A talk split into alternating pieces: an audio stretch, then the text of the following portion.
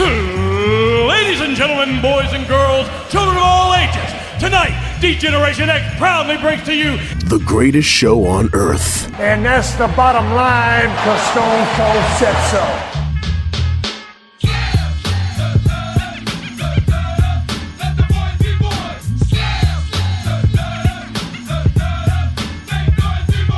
Joe Black, Chris Mindell, the Sons of Slam podcast.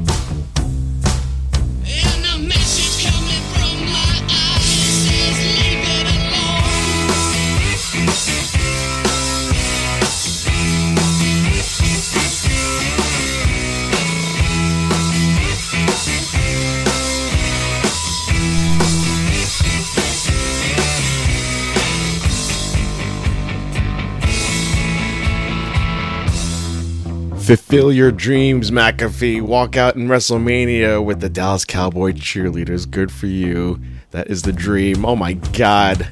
WrestleMania 38 is in the book. Sons of Slam is here. Welcome, everybody. My name is Chris Mindell, along with the Reaper, Mr. Joe Black. Sir, what is good? dude, this weekend was fucking awesome. It really was. it really was. I It was amazing. pleasantly surprised. I got to tell you, I was. I was They pleasantly delivered. surprised. They did for the most part. For the most part, I mean, as, as in any card, there's there's some up, major ups and some downs, but uh, for the overall, it it definitely delivered. I mean, this song stole the show. I don't care what anyone says. we got to get into this, and we got to get into your perpetual hard on for uh, Pat, all things Pat McAfee. Um, Yeah, but uh, yeah, man, boy, Pat's coming out with this song. He, the the amount of dough that McMahon had to had to flourish out to get some rights to songs, man. I I, I give him credit, multi billionaire. Two things I want to say at the top regarding WrestleMania, and then we'll get into the rest of it eventually. Mm-hmm. Number one, the second that I heard, I believe Thunderstruck had played by ACDC at First some point. night one, correct? yeah, night one. Okay, when I heard that, I go, "Oh my God, Vince is going all out." Do you know how much it is to secure the rights for any ACDC song, let alone one of the most famous of all time in Thunderstruck? Uh, go on. If I'm not mistaken, I heard somewhere that it was upwards of 500 grand. Wow, Just because I remember wow. Tony wanted to get it for Thunder, for Thunder Rosa. Okay. But then, like him and Chris were talking, and he was just like, "That is just like an obscene amount of money For every To time. Use it every week, Every Yeah, single week, It's, yeah, it's crazy. Right. But for Vince, Vincent Kennedy McMahon, here's a blank check. Well, I mean, not every time because he did a, one- like one shot, and maybe one row of uh, AT&T Stadium paid for that. paid for Yeah, that. uh, yeah, yeah, that- exactly. that- the cost of that. But the point, the other thing was really quick is that right as soon as Austin Theory got announced, in my head, the second I seen Austin Theory Hmm. and I seen the crowd of people, I go, they have to play Seven Nation Army. This is the time where you have to play Seven Nation Army Hmm. because a lot of people might not know. Seven Nation Army is Pat's walkout song the same way that the the Oklahoma Sooners play when JR comes out. Nobody sees it on television. Right. But when he gets introduced to the crowd The as the announcer, That's SmackDown, right? Seven Nation Army plays. Mm-hmm. And it's just because I'm pretty sure the first day they were like, we need a song for you to walk out to. And he was like, "Mm, I I mean, football season was in effect. So he goes, I Mm. don't know, Seven Nation Army gets the crowd going. Just started playing it. And then this came about. As soon as I heard Seven Nation Army, I can't tell you the joy and excitement that went through my body. Speaking of joy and excitement, Please. For me, joy and excitement. For Mm. you, death and trembling. yes. There was a college basketball game this past weekend. There kind, it kind of was, yes. There, there were Actually, no, Monday. There were several. There were several this weekend. this- well, there were several on Saturday, or two on Saturday, and one. on I'm talking Monday. about the big one. Nobody cares about the NIT and the No, no, no, no, no, no, WSB. no. The, the bigger, the first, first of all, this is the big, the first time in history that the a semifinal game has outranked uh, viewership of a championship game. I don't know what that means. You don't know what viewership is? As far as I don't know what SMI. I didn't say SMI. I said viewership. What- did you say right before viewership? I said this is the first time in history that TV viewership for the semifinals There was was higher than the finals in Duke and North Carolina. So you could say you don't care about that, but there's the biggest game in probably basketball history that happened on Saturday. Oh no, I, I agree with that. It was Uh. the biggest game in my college basketball history. okay. And I'll explain to you what. Actually, you Go- go- know? where are you going with this? Go ahead. Okay. Uh, so on on Monday night, I was at work Mm-hmm. and I was looking through my FanDuel sports betting app, Okay. and uh, I was I was just gonna put a couple bucks on it, like ah, fuck around, whatever. Mm-hmm. And I seen this bet for the exact score of the Kansas Jayhawks to score seventy two points. and the North Carolina Tar Heels to score 69 points. Get the fuck out of here. I put that bet in at 5:45 p.m. Uh-huh. and I pulled into my driveway at 11:45 getting a text from one of my buddies who we you know he sends me pics and all that stuff so I sent him this ticket and he goes it, that's crazy I go it's just for fun like a like a scratch off right fuck it 15 bucks I put on it mm. why not mm. I don't want to say over the airwaves but I will send it to you right now I just sent you a text message right Okay. that has the payout All right. This is in real time. I have not seen this before. Uh, this is the first time I'm seeing it. I'm opening up now, and what the fuck?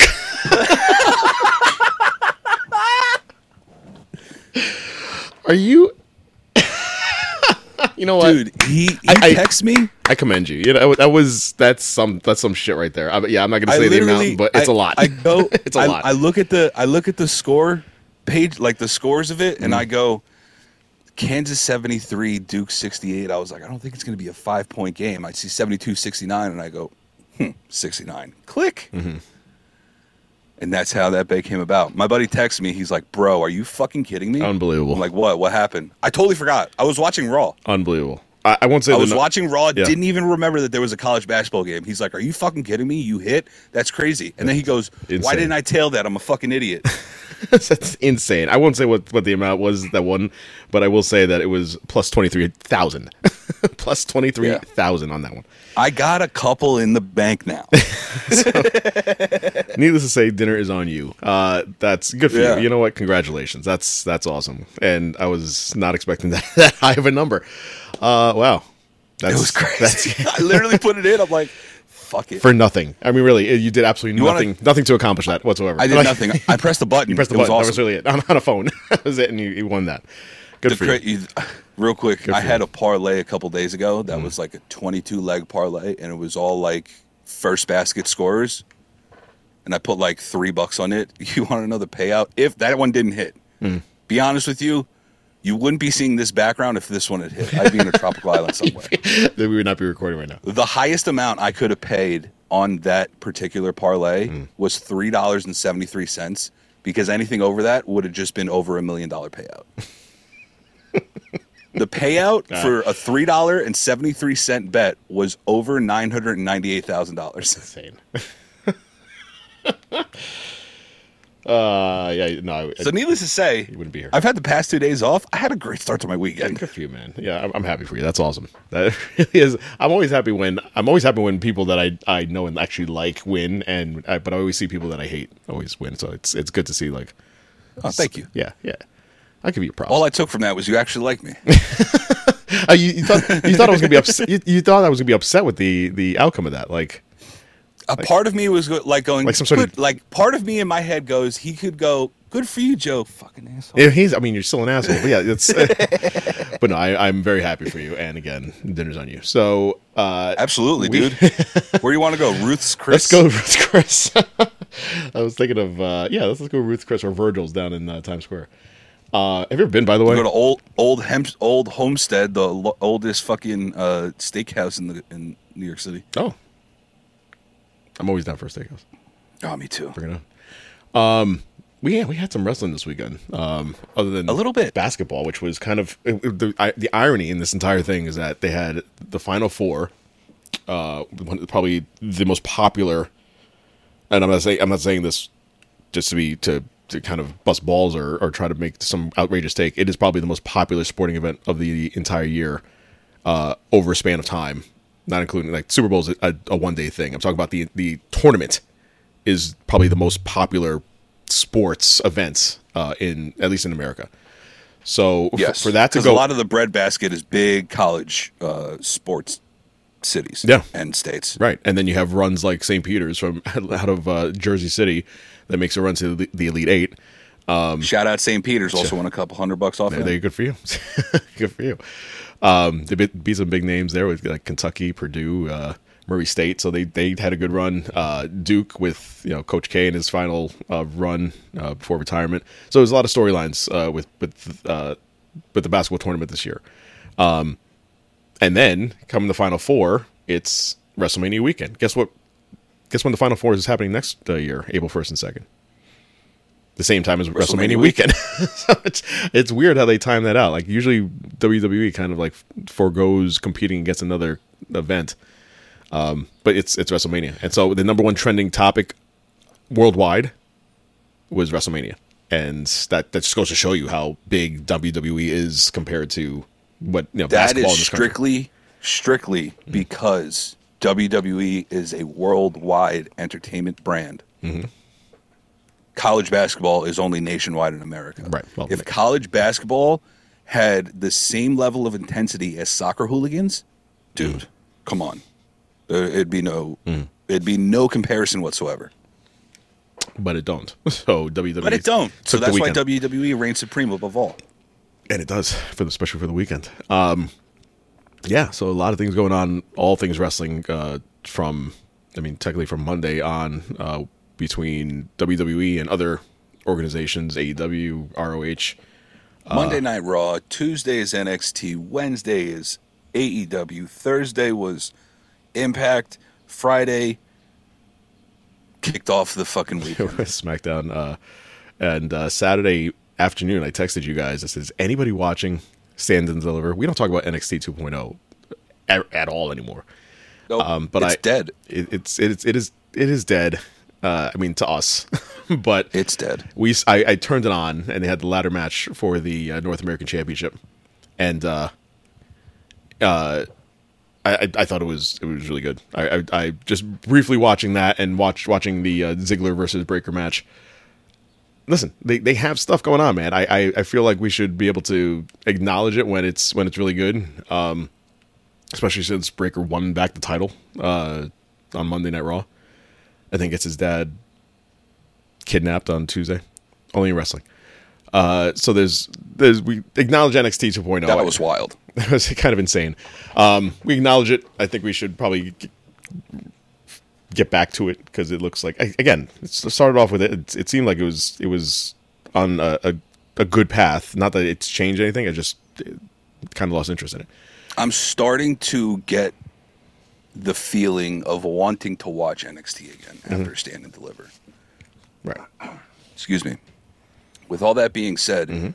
how dare you not mention St- Stand and Deliver and not mention the two most attractive names in all of sports entertainment? Go on. Mandy Rose. Mm-hmm. Good lord. Her uh, her outfit for uh, for Stand and Deliver was uh, oh, chef's kiss. Was Oof. ugh. yeah, shout out Mandy. She retained You said two names. You said Mandy Rose. yeah, Mandy Rose. Oh, you said two That's names. that's the that's the two names. Okay. It's two names. what do you want me to say? Why do I bother? All right. Uh, All right, how, how about this? The two most attractive words in all of sports entertainment: toxic attraction. Yes. Uh, Gigi Dolin. Better? Oof. Ugh. Oof, oof, Gigi. Gigi, Gigi. Um, let's quickly get to all things outside before we talk about all things WrestleMania because uh, other than there's one thing in, in Dynamite, I mean, it's really the, the entire topic of today's conversation will be all things WrestleMania. Um, with a couple things sprinkled here and there as far as other organizations and other news. Uh, I would like to start off with talking about uh, speaking of stand, stand and deliver, this will be a good segue into uh, one Mr. Nash Carter.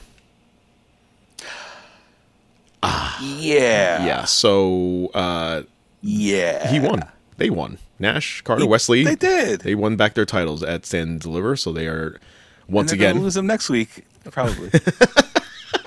they are once again NXT Tag Team Champions, MSK. There has been Reports. reports, allegations, allegations. That's something. Uh, allegations. Allegations. Allegations. galore. Yeah, uh, against Mr. Mr. Nash Carter uh, from his current wife, who is a Impact Wrestling, uh, uh, not superstar, Impact wrestler by the name of Kimber. Impact Knockouts Superstars, Thank I you. believe what they refer Thank you to very as. much, Kimber Lee. Yes. First name Kimber, last name Lee. Uh, Which is funny Very catchy. because Nash Carter is in a tag team known as MSK, and his partner's name is. Wes Lee. Go on. All right, so he they won. So congratulations to them. But Kimber Lee has hurled very serious serious allegations against his her uh, NXT hubby, NXT champion hubby. cha- now champion hubby. Uh, he, she has said before, and she has come forward again with allegations against her husband.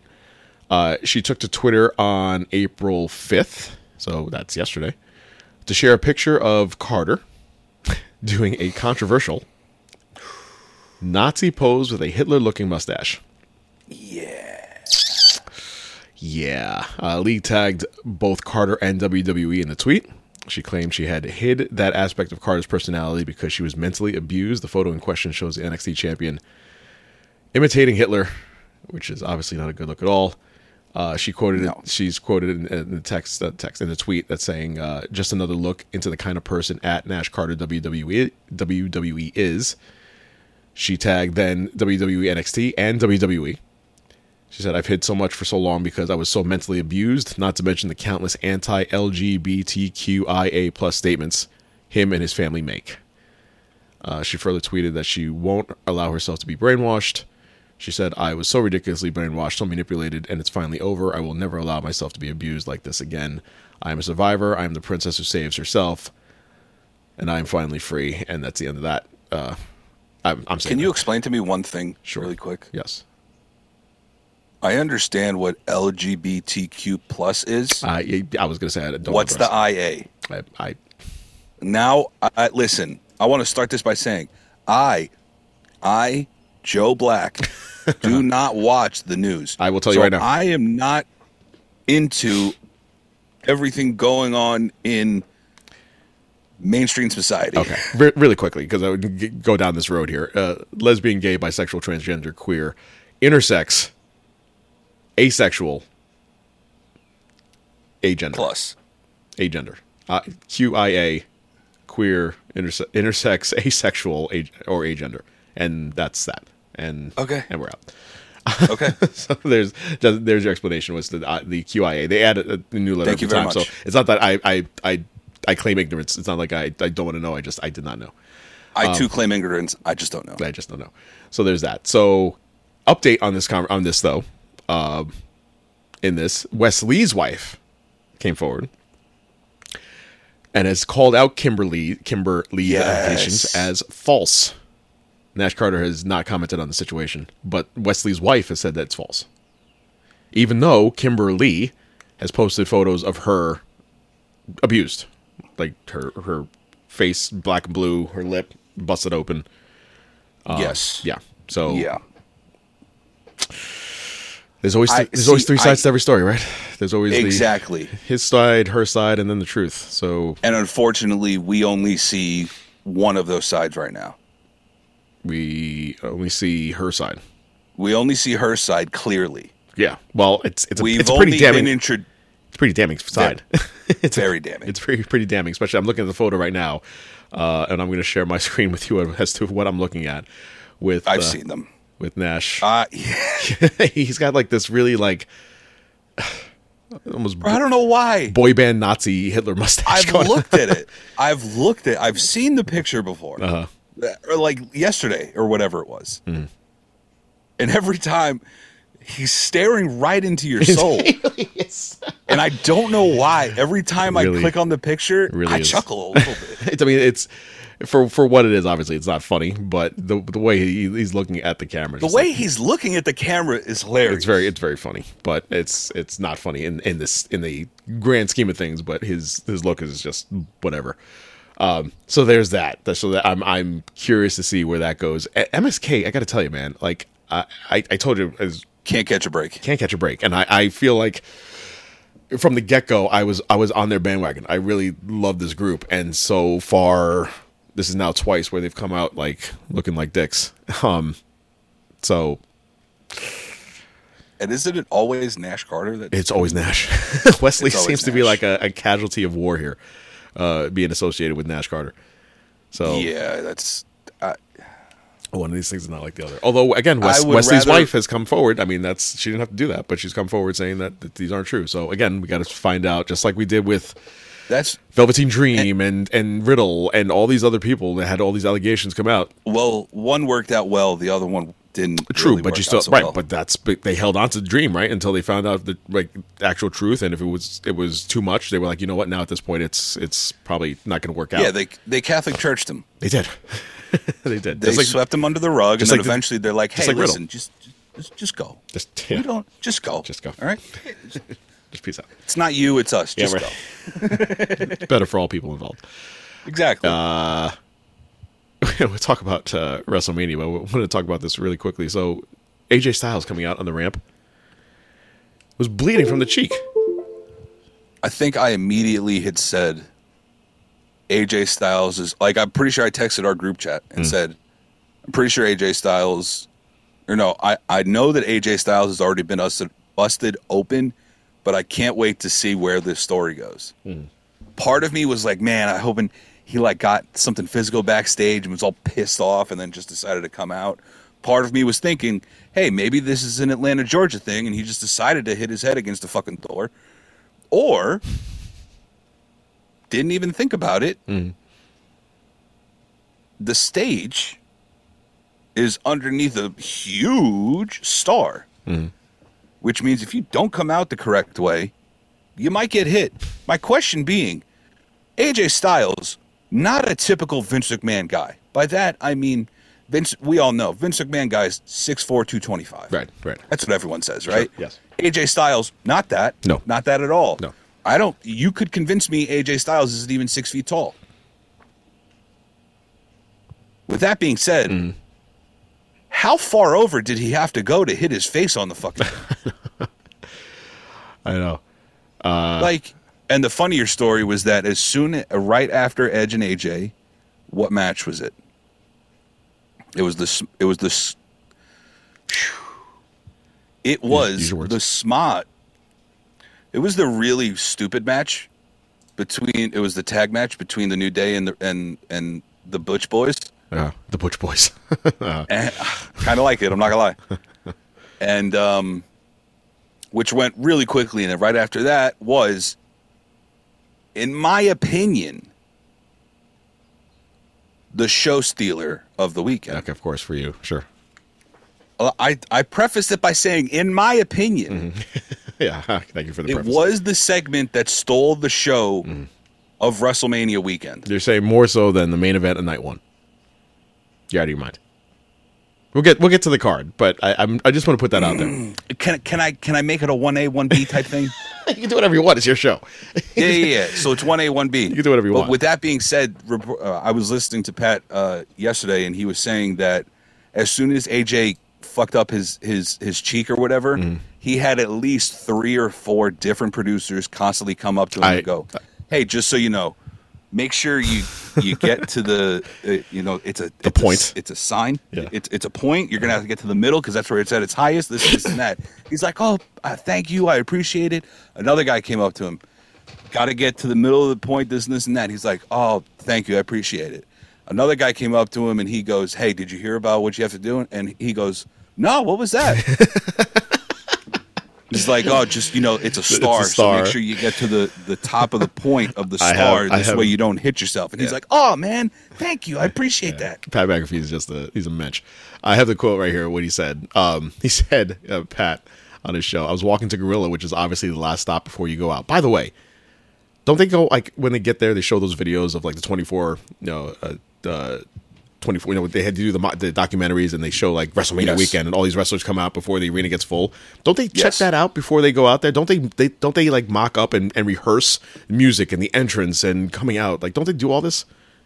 Yeah, but part of me thinks that with like you know upwards of almost eighty thousand people in attendance screaming at the top of their lungs inside of a dome, Mm-hmm. might be Then they should have had a a little bit of adrenaline boost, and you go, let's fucking go. I understand, and you make the they make the right turn too quick. Okay, that's fine, all well and good. They should have a light there, or like you know, you have the black on stage in theater. They have what a segue. They have uh, strips that are like almost black light, so they glow in the dark, so you could see Yeah. like where your mark is. So I mean, they could have done that backstage. I, know, whatever. I would just Yeah, but this I mean, ain't theater, brother. This is pro wrestling. It's not theater, really. Okay. Come on. Come on. That's where we're in it. Uh, I was walking to Gorilla, which is obviously the last stop before you go out, and four different producers were like, when you go out there, the bottom of the entrance is like a star. Make sure you get to the middle bef- because it's sharp on the side there. I was like, okay, yeah. They're like, well, AJ literally just ran his face into the side of it. He's bleeding right now. I was like, what? I was like, AJ Styles is bleeding right now. Match hasn't started and he's bleeding, so he he need not. I'm sorry. So we need you not to do that too. Okay, thank you so much. And I was like, you got it. Then the next producer came up. Hey, when you go out there, there's a slant. Make sure you get all the way to the middle. I'm like, oh yeah, why is that? like now I'm gassing. Well, AJ Styles just ran his face into it, so we need not that not to happen. Okay, thank you so much. You saved my life. Then I'm walking four more steps. Another producer. Hey, on your entrance. I don't know if you've heard or not. Yep, got it. Face thing. Yep, yep, yep, yep. yeah, yeah, yeah. the face thing. Yeah, yeah, got it. It was beautiful. So that's yeah. They couldn't even explain it on the on the commentary. Like, he's bleeding already. Jeez, and he was gushing. Like it wasn't like a like a small cut. Like he was coming down. It wasn't. It, listen, it wasn't no razor blade, Nick. It was, and especially I'll not. tell you that. You would he not didn't cut himself shaving. You would not blade there of all spots. Oh my god, he got kicked in the cheek. It's amazing. Uh, so yeah, so that was wild. so there was that. Um, we'll get we'll get to that match uh, in our rundown. Uh, do you have anything before we get into? I guess I guess we'll talk about the supercard before we talk about anything else. Um, or whatever you got. Before, are we getting into the Hall of Fame? Because if not, I do have one quick thing about that. Yeah, let's do it. All right, so before we get into the Hall of Fame, I do want to say WWE Hall of Famer X Pac wrestled this past weekend. He did. He wrestled Joey Janela at Joey Janela's Spring Break 6. Okay. And uh, the reason I bring this up is because Pistol Pete, shout out Pistol Pete, Shat. And uh, he he was telling us that that X Pac had a, a torn bicep and all that stuff, and I was like, "There's no way he's wrestling Joey Janela soon." Like, Right. he had a torn bicep, he wouldn't be wrestling. Turns out both are true. He did wrestle this past weekend against Joey Janela. He also did wrestle this past weekend against Joey Janela with a torn bicep, apparently. Oh. So he was. Uh, Oh. Right. I don't. I'll be honest with you. Don't know how the match went. Judging by him having a torn bicep and it being branded Joey Janela Spring Break, Hmm. I want to say Joey Janela went over. okay. I think, Uh-huh. but I don't know exactly. And uh, yeah, so X Pac has a torn bicep, and likely, I mean, listen, X Pac's a crazy man. We all know that. Hmm. But if I were in his shoes, I'd probably hang him up. Especially seeing after what of your the two closest, two of your closest friends happened in the past, you know, three months. It's all right, Chris. You don't got to cry. I know I'm gonna cry. Two, two, two of his two of his closest friends. Yeah, Well, I know Scott Hall, yeah. Scott Hall dying, right? and Triple H Oh, Triple H. literally at one point with one foot in the grave and one on a banana peel.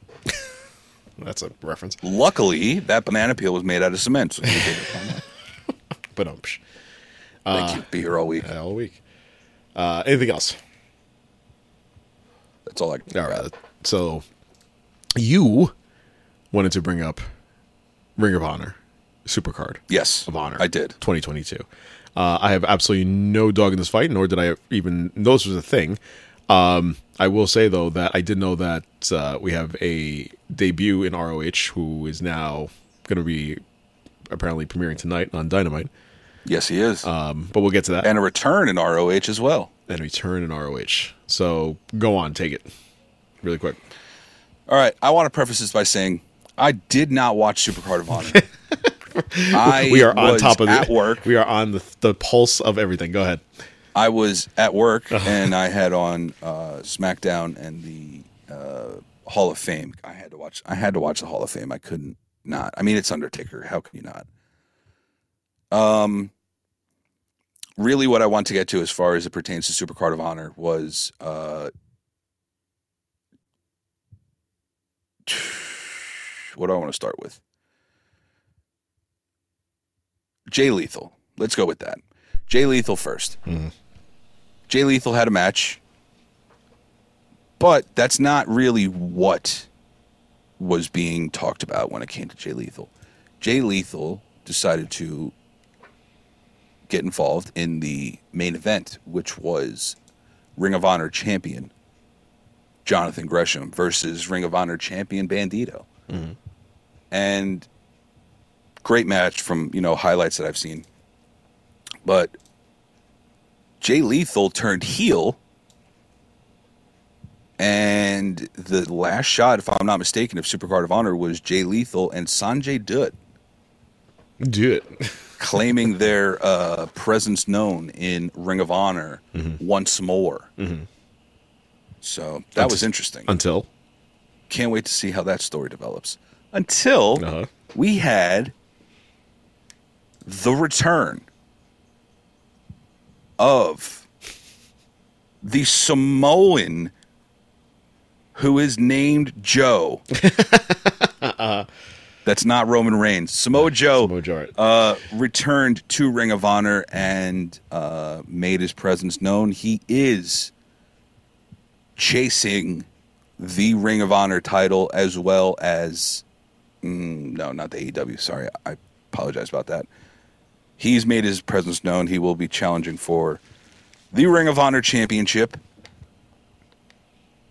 and he will be having a match tonight, Wednesday night, on AEW Dynamite, and I'm so happy for that. he really is Max And I really, really want him to come out to his fucking WWE music. If not,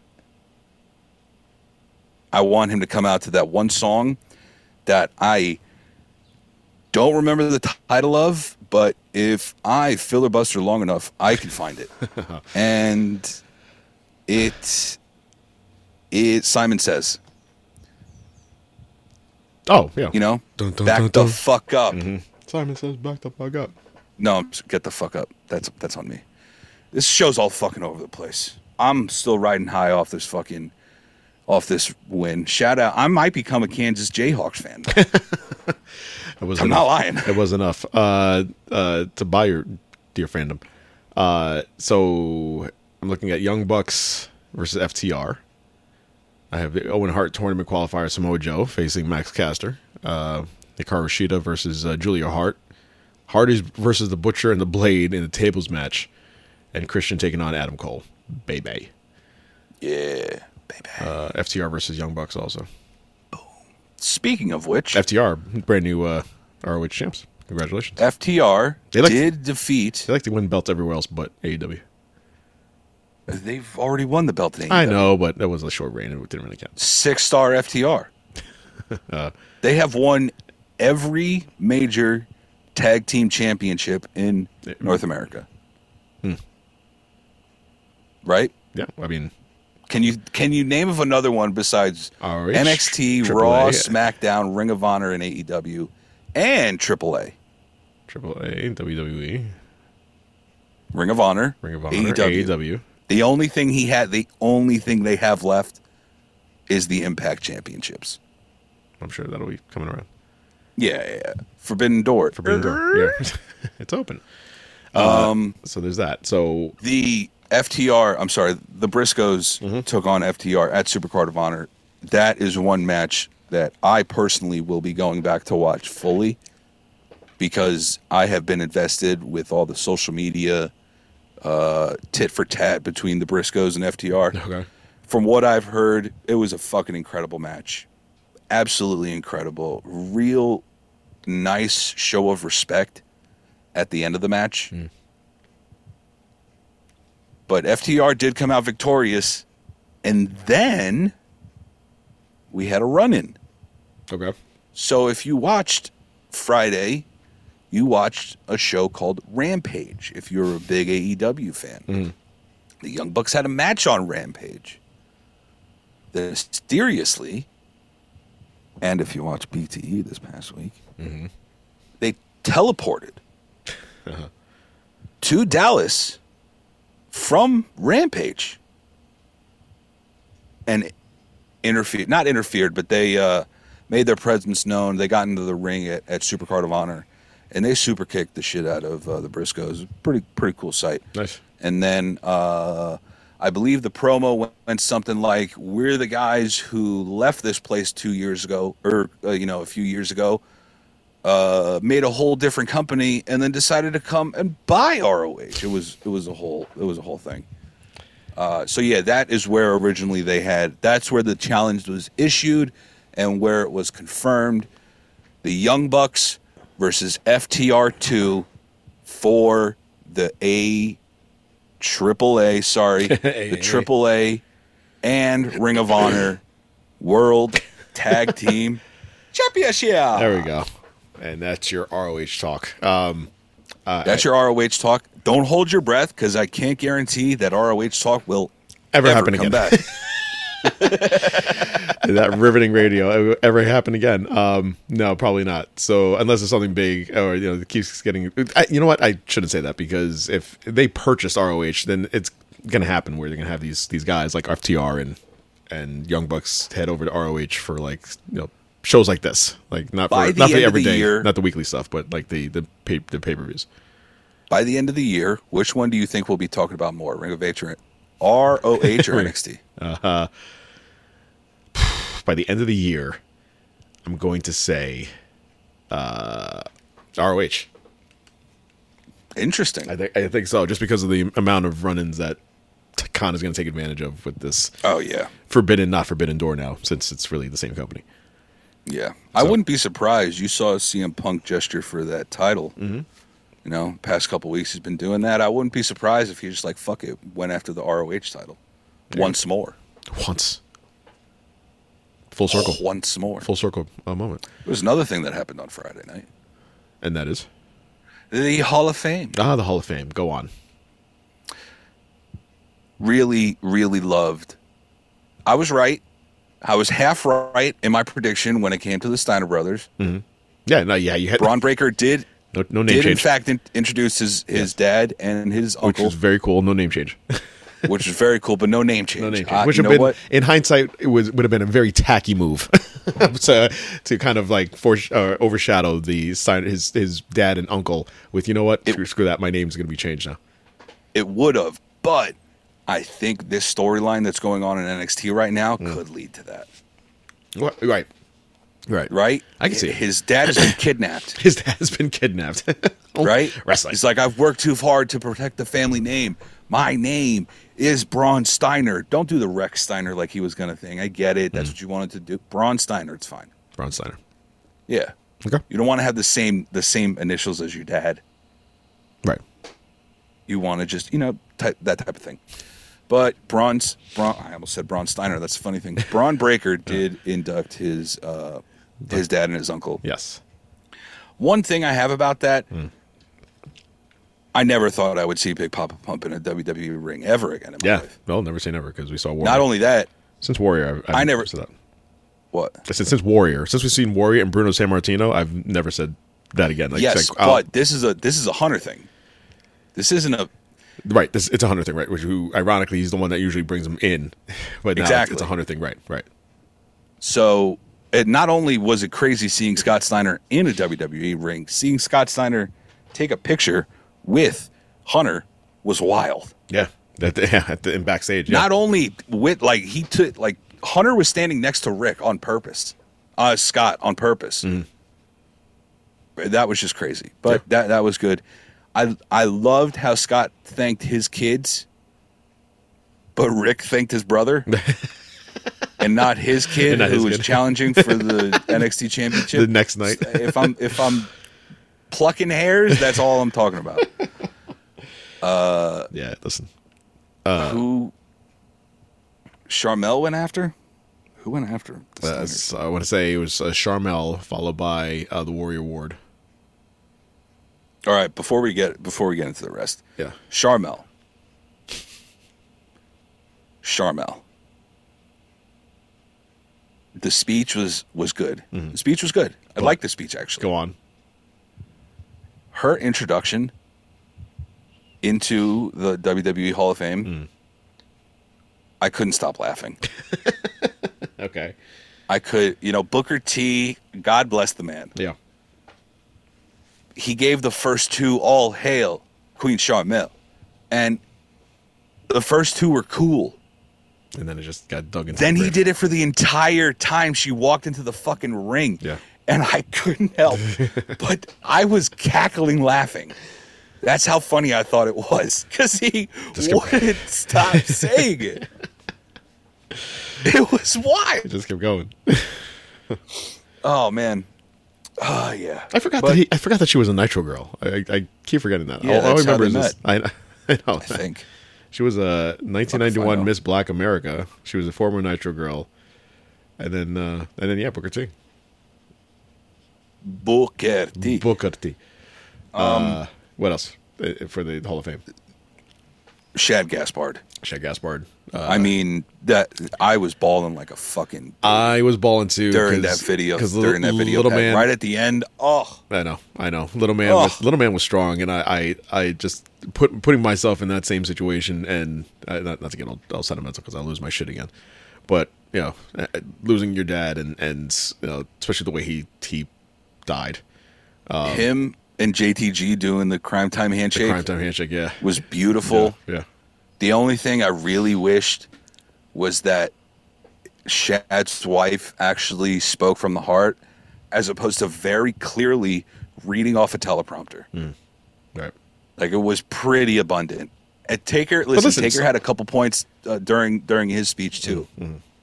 but it was just I think his was more like, all right, I got to get to this, I think and then he went on his tangent. See, I understand what you're saying, but I think if for some people, and I'm I'm saying this from production side of things, there are some people when you give them a script, it's for them to read it naturally is not a thing. So if you put your natural thoughts on paper and then read them, it's better It's to get still- better to get them out the way you want it to be said, as opposed to you having to think about it in front of thousands of people and just to get it out there. So I I hear what you're saying. I, I get it, but I think it, it's for for the moment for wh- what she was going through and and in, in presenting it and trying to get her late husband's honor due.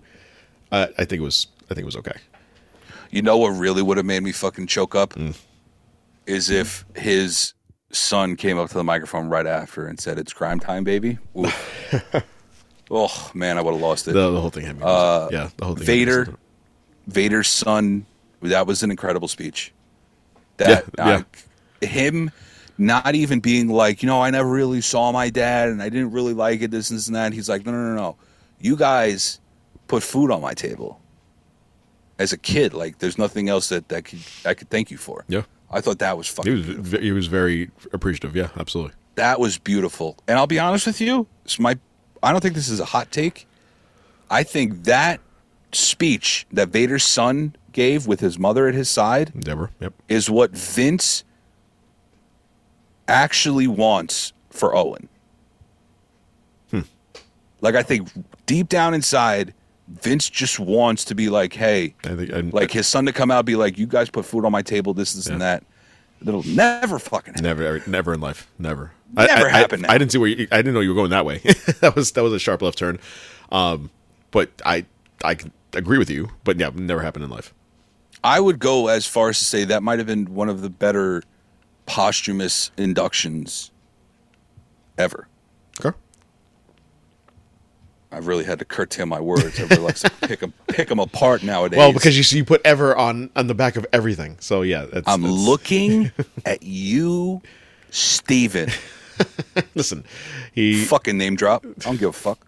ever, ever, best ever. Uh, so Vader inducted by his son Jesse and uh, uh, wife Deborah, and then Mr. Mark, Mark Calaway, aka Mean Mark. He should have been inducted by as Mean Mark. Uh, that's that's my take. I think I it was, that I think it was a better character than the Undertaker. How about that? Okay, well, show's over, guys. Let's just we're just gonna just make ridiculous statements uh, the entire time. Let me ask you a question really quick. Yeah, I think Vader was the greatest champion of all Can time. can you show me your Mean Mark Calaway? That's right there. I'm Plush, looking- I'm looking at uh, No, no, no, no. This is That's Mean Mark. Nope. Undertaker. See, he's got a tramp stamp on his. Joe is Joe This is, a holding. Joe is holding a pillow of Undertaker's face. It's a very large, large head of the Undertaker. Who I got as a I got I got this as a birthday present. You want to guess from who? Who? Uh, Lauren, Steven's wife, It just comes full circle. So and Steven, obviously, he's going to get pissed at me. It. if you don't- at least acknowledge him a little bit. he always just wants his name thrown in. Yeah. Uh, so, so Mark Holloway gets a Fucking fame hungry asshole. he he gets inducted. I first of all, I I I liked this is the first time ever that I can remember actually. Um, I'm I'm going to say ever that someone who did a Hall of Fame speech for WWE uh, put the uh, the Janet Jackson headset on and uh, came out looking like uh, I, I was like, ooh, he looks like Tony Robbins. He's going to give like an inspirational speech. Yo, I'm not gonna lie. As soon as I heard him, I go, he could do that as a career. He really he really could. He could just He could be an inspirational speaker. He really could. He really could. His speech was was amazing. Um, it was. It's always surreal hearing. excuse me, hearing his voice as his voice. Like so, the first time uh, seeing, um, and I've heard him talk before, but watching him on uh, Broken Skull sessions and just talking as Mark, like that's it's very just wild. That you know he's he he just came from having this match with AJ Styles at uh, WrestleMania, and now he's on this talking as Mark. if I hadn't heard, it, it would have been very weird for me to hear uh, the Undertaker's Hall of Fame speech if I hadn't heard, if I hadn't listened to almost three hours of him and Rogan. Right, right. That's true. That, that is very Like true. that's, forgot I, about think, that too, what would really kind of be. Oh, I, I like even when I listened to that at first, I was like, "This is fucking weird." Yeah, it's very weird. And why isn't he ending it with just rest in peace? yeah, yeah. Um, that was the four-time WWF WWE champion, three-time World Heavyweight champion, one-time Hardcore champion, six-time Tag Team champ, one-time WCW Tag Team champ, 2007 Royal Rumble winner, 15-time Slammy Award winner, the Tuwaiq Mountain Trophy winner. Um, no, that's. I think that's that's like the bottom. forgot about the that. bottom of the list against uh, the Styles, right? Yeah. Yeah, against AJ Styles, widely known for Well, the no, it was a tournament, wasn't it? yeah, I thought it It was was a tournament, or it was like a battle royal or some shit. some shit. Yeah, it's like the battle royal. Um, oh no, I thought it was. Uh, it was a gauntlet, wasn't it? It was a gauntlet, and was a then and then. Undertaker was the last of the uh, of the line there. Um, the streak, which then led to WrestleMania match, uh, which was kind of the um, the beginning of the the cinematic matches during COVID. I mean, that was we we tend to not forget, talk about that anymore, but uh, that was like one of the first. that was one of the first. Yeah, that was probably if, if not the first of the cinematic matches, and and everybody did it. They AEW they would have no choice because you did it in front in front of nobody.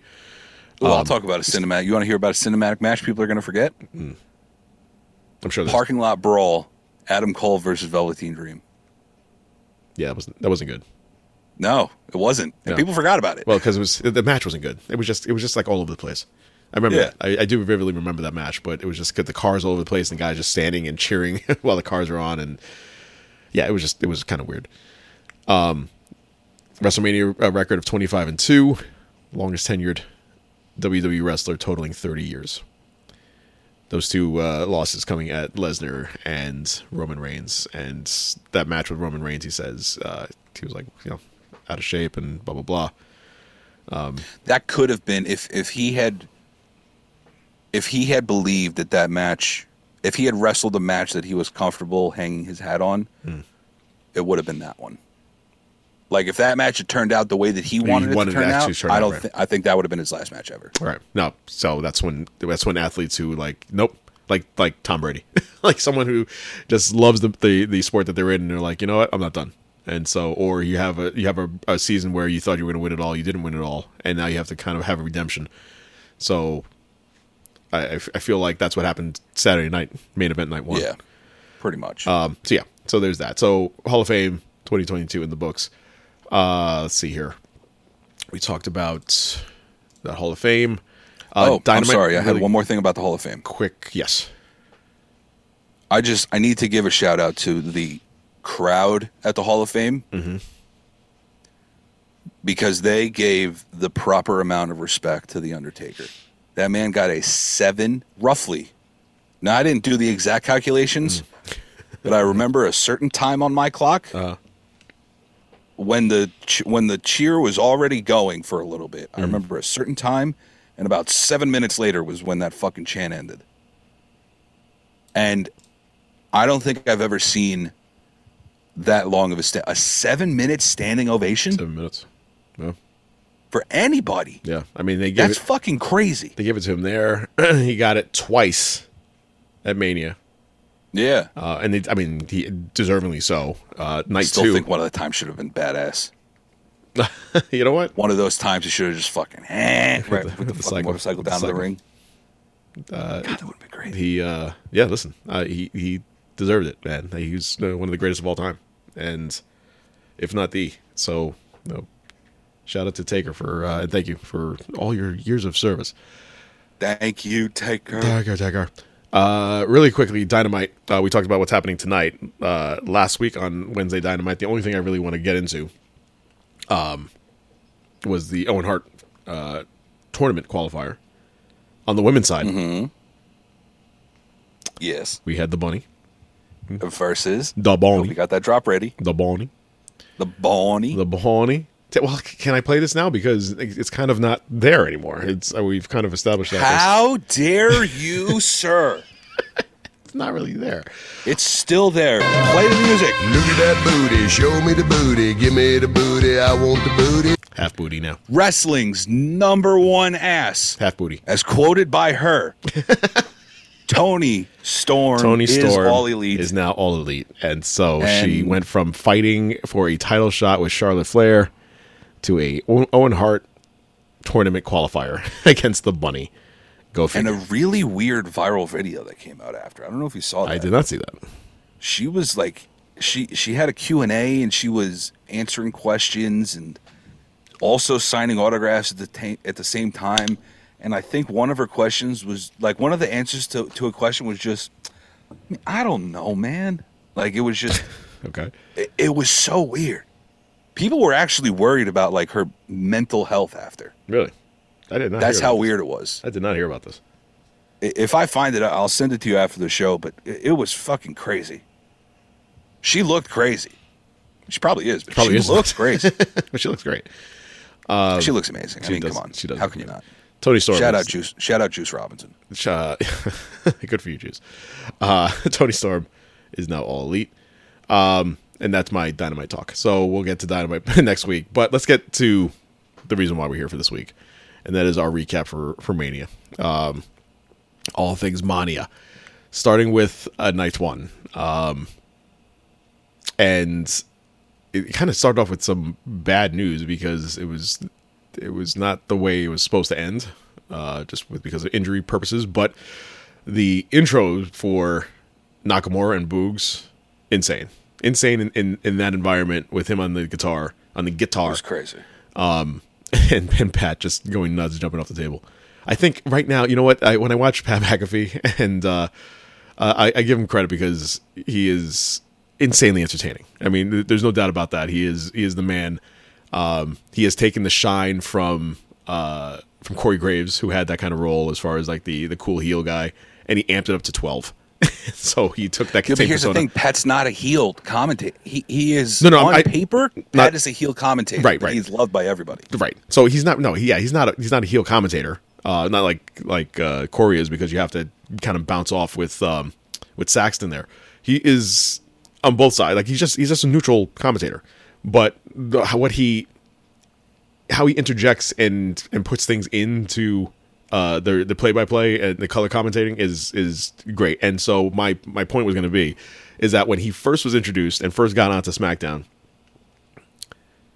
and now watch look at Cole or think about it and go back and watch Cole like in the beginning be like what the fuck is this? Get off the table.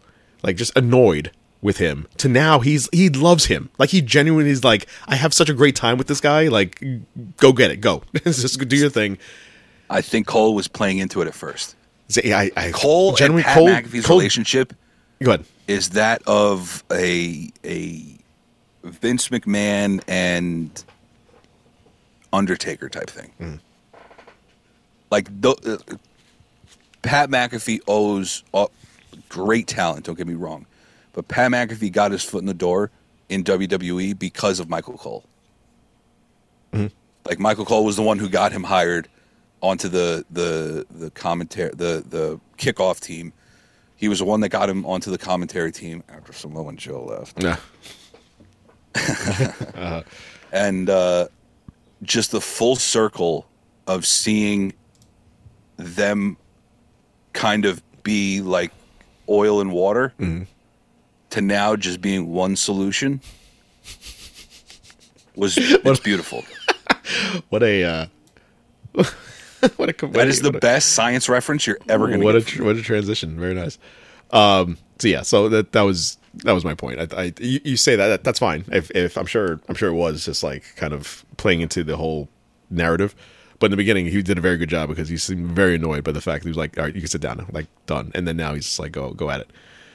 And Pat is the only person to really get Corey uh, to Michael as to get him to spread his wings as a color commentator. Mm-hmm. Because I'll tell you one thing: the color commentate commentating of Pat McAfee's match by Michael Cole, some of the best I've ever seen in my life. Mm, okay some of the best all right uh, it was the greatest okay color commentary thing I have ever seen. I'm gonna shut your mic off in, in two seconds. my life. i'm shutting your mic off uh bitch. so Nakamura and Boogs taking on the Usos for the SmackDown Tag Team Championship, and it was it was a good match until uh, they had the spot where Boogs was Bo- Boogs had one of the Usos um, uh, going for his his finishing move on his shoulders, um, and then the other Uso came and piled on to his shoulder, and he was trying to lift them up. So they're talking about like 400 some odd pounds.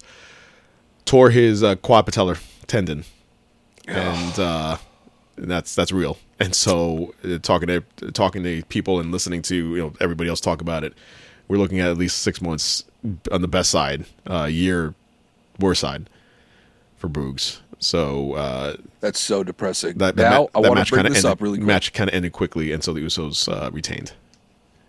Good, I want to mention one thing. sure. This doesn't mean that we can't have Boogs on television. Okay. If you remember, a certain AEW wrestler had a very serious injury last year, right at the height of the pandemic era. She was the world champion. Britt Baker. All right. Britt Baker was in a wheelchair on television for months. Mm-hmm.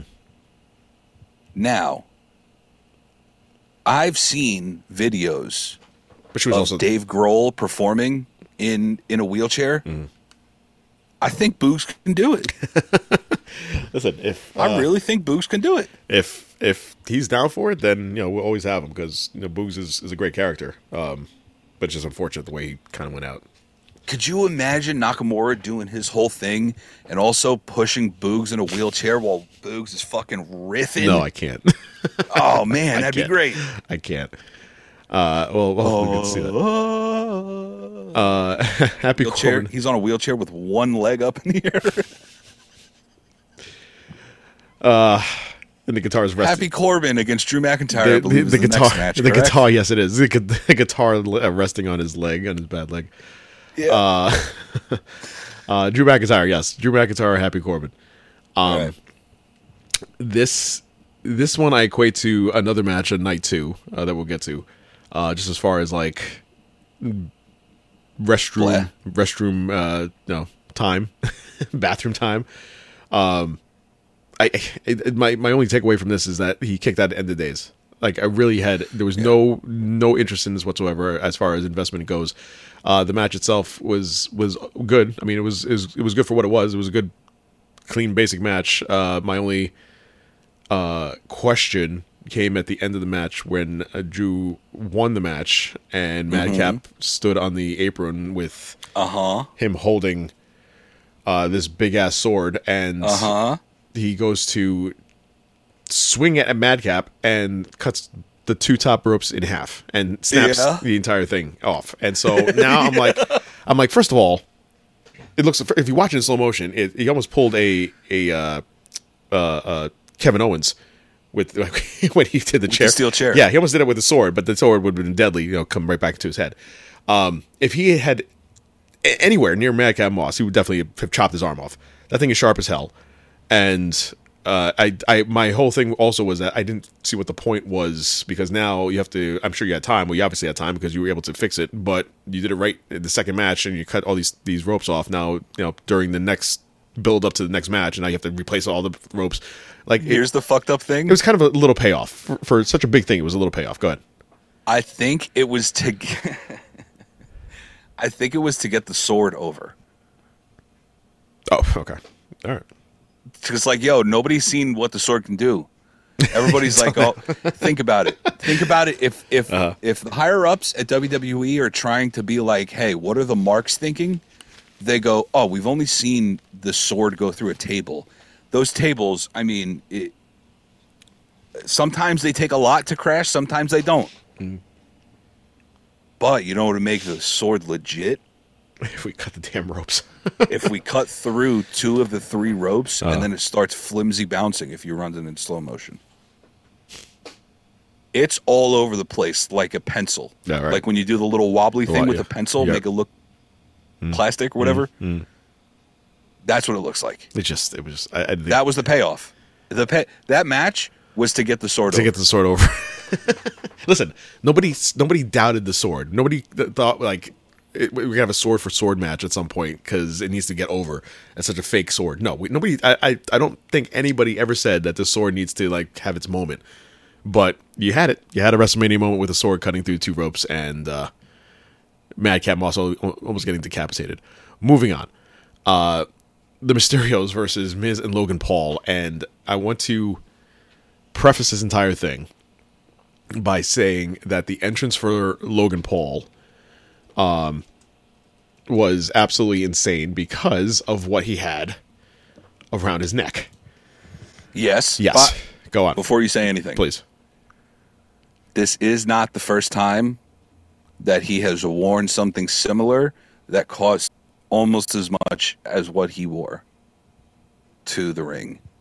He did the same thing for Floyd.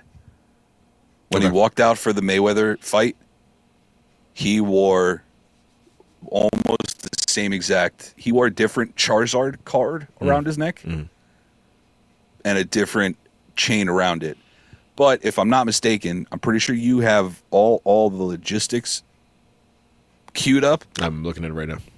But the card itself, I believe, is worth over a million dollars, So here's here's the and the chain is like eighty grand. Yeah. or So- eight eight hundred grand so the, the chain that he held he had it on was uh okay, with the okay. pendant, with the Pokemon pendant at the bottom, at, the top of it. so bought at private auction.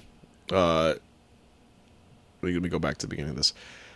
This particular of version of Pikachu Illustrator was recently rated as Gem Mint 10 by the PSA grading company, indicating it's near perfect condition. That makes it the only That- no, that's not near per. That is perfect. making it the only recorded Pikachu Illustrator card to have received this rating. It would make Mm-hmm. it rare and sought after, considering it's believed only about 40 of these cards were ever created and released at all.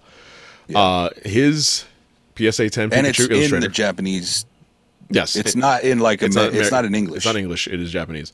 Yeah, the most legit, expensive legit. Poke- Pokemon card sold in private auction for five point two seven five million. The card did.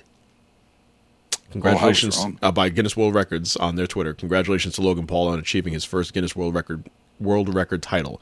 His Pikachu Illustrator is the most expensive Pokemon card sold in private auction for five point two seven five mil. He bought it for five point two seven five. Records the price of five point two seven five. Uh, And the pendant around it was eighty thousand. I'm if I'm not and, mistaken. and the pendant was around eighty thousand. Um, so whoever was holding that thing at the on the side there while he was wrestling, uh, you know, better trust him quick because I, I think if I was on the side there, like hired by Oh, WWE dude, to hold this, like I, I gotta, I gotta go, I gotta go backstage. I gotta, but let me take this backstage. Nobody is gonna get this. out. But right behind the commentators Hmm. Was his whole crew. His mom, his dad, Hmm. his brother, his boys, all of them were right behind there. Hmm. And the only reason I recognized it is because there was one shot. It might have it might have been when Logan did the splits Hmm. uh, during that sequence, and all I see was just his dad and his brother, and then one of his boys right there. And I go, "Holy shit, they're right there! They're- Like that's fucking awesome." So now they're they're watching his stuff. Yeah, so he probably just went to his dad, well, probably his brother, and be like, "Hey, listen, You you, have more money than me, probably. Just hold on to this. You're Jake. not going to take it. Just hold on to it." Jake, hold, hold this. Just take this. Um, I I will say that uh, you know I know Logan Paul is not liked at all across the board, and the fact that the Miz at the end of this match, they not only did they win this match, but then having the Miz turn on Logan Paul and still getting over with the fans means that you are so hated. Which which way did the Miz turn? What do you mean? Which way did the Miz turn? Miz turned babyface technically by slamming Logan this, Paul. This is true. mat. He technically did. Right? Well, in theory he would have, but technically it was supposed to be the other way around. So have Paul Yeah. be the face, but that didn't play out because everybody hates Logan Paul.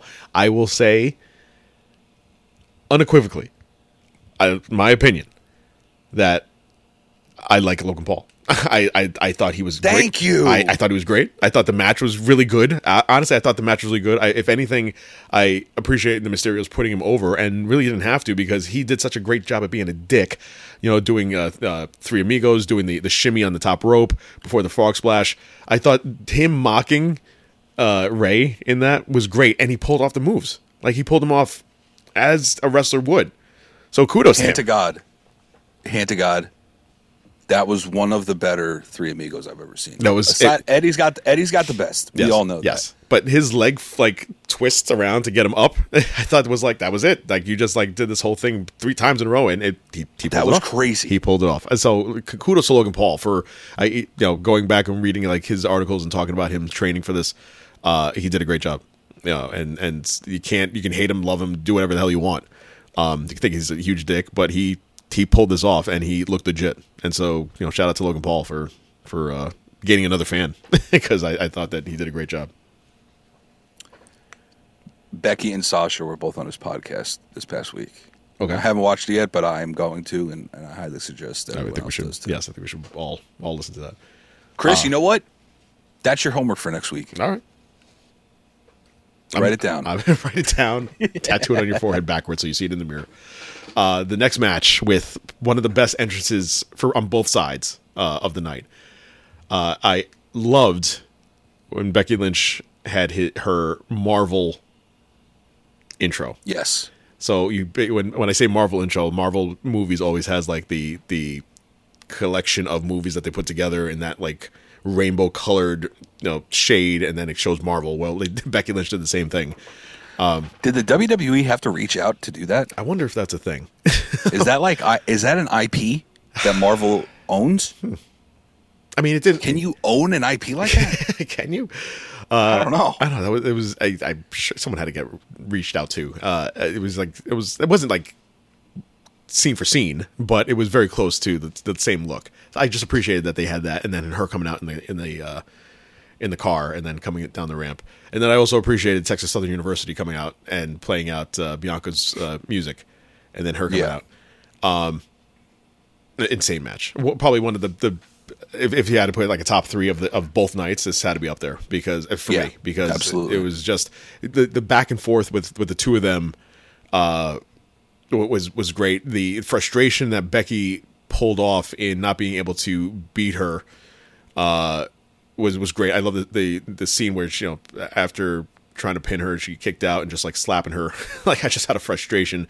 I love the I love the new do by the way, and, and making a you know something something good out of out of bad. Yes, yes, the Irish mullet.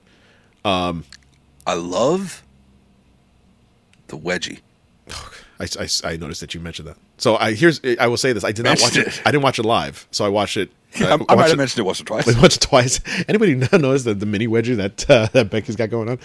Um, yeah, that's that's like Pretty sure that's what I said too. that one and uh, that wedgie and uh, her wedgie and Survivor Series are, compete go very close to each other. Right? I, I can confidently say this: top two, top two of her wedgies of all time. I can confidently say this. Yes, I, I, you know what? I agree with that. the all-time list that we have every show. Uh, so Becky Lynch loses. We have a brand new champion. She gets her redemption from SummerSlam after her 26 second defeat, and so we have a new champion in Bianca Belair. Just absolutely insane match. She may also be the only woman to win titles back to back at Mania. That, that Mania's back to back. Um, and I have to look into that. Both men and women's side. I'm sure Hogan did it a couple times. No, I'm. Uh, somebody had to have done it on the men's side by now. Well, okay. Did take a look. I'm sure uh, you're probably right, but I have to. I would have to know that for sure because now now I'm curious. Yeah, yeah. we'll report next week. Uh, I will also say that uh, watching her fight, I still every time I watch her fight, I, I'm always brought back to her days in NXT. Like she was a mid carder. Sorry, she was a mid carder. Like I, I keep slamming the, the arm of the mic. She's she was a mid carder. Like her her destiny for NXT went as far as trying to reach uh, uh, Rhea Ripley, who was the, the the goddess of NXT at the time, and not Yeah. not getting there.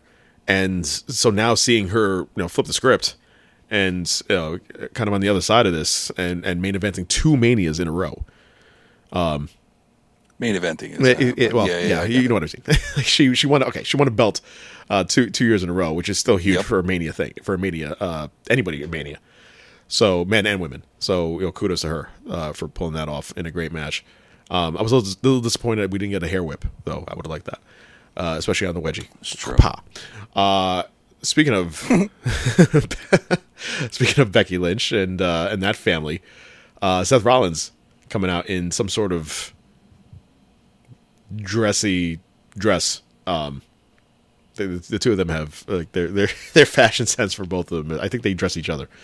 Uh, Seth Rollins comes out and then waiting, uh, waiting and waiting and waiting.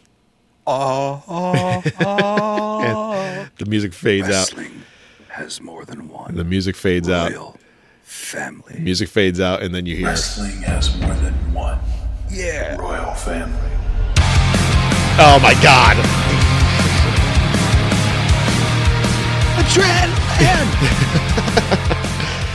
the mark out, dude. The mark, the mark out for the world's worst secret. Just insane. Something, something, Cody Rhodes. uh the mark out that's the world's worst secret and see they had they had the all right that's enough of that they had the Go, go. What, what? Keep playing that. Keep playing it.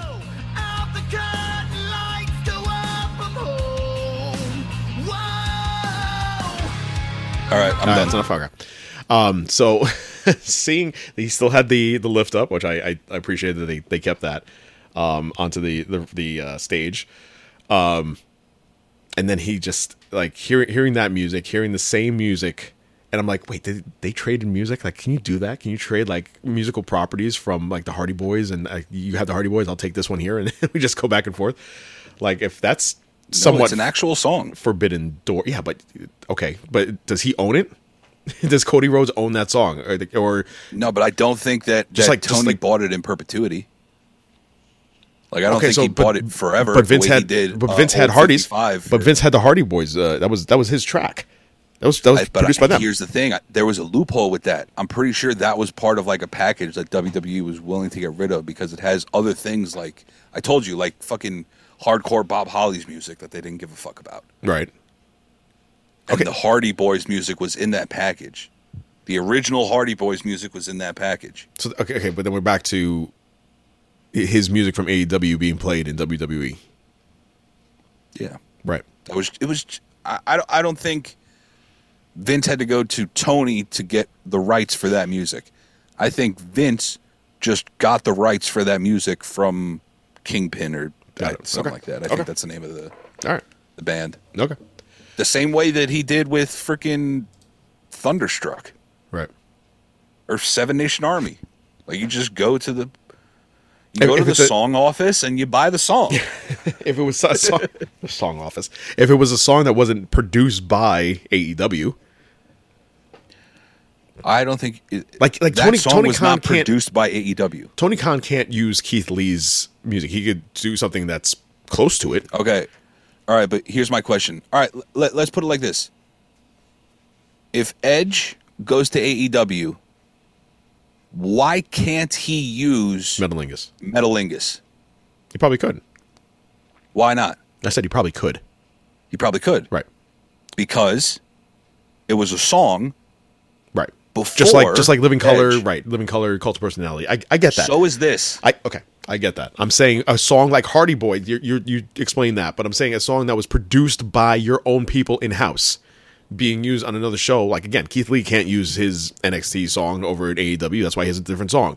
I'm sure Samoa Joe is not going to have his his uh, NXT or WWE music. Oh, but Simon says it's close. Simon says it's close.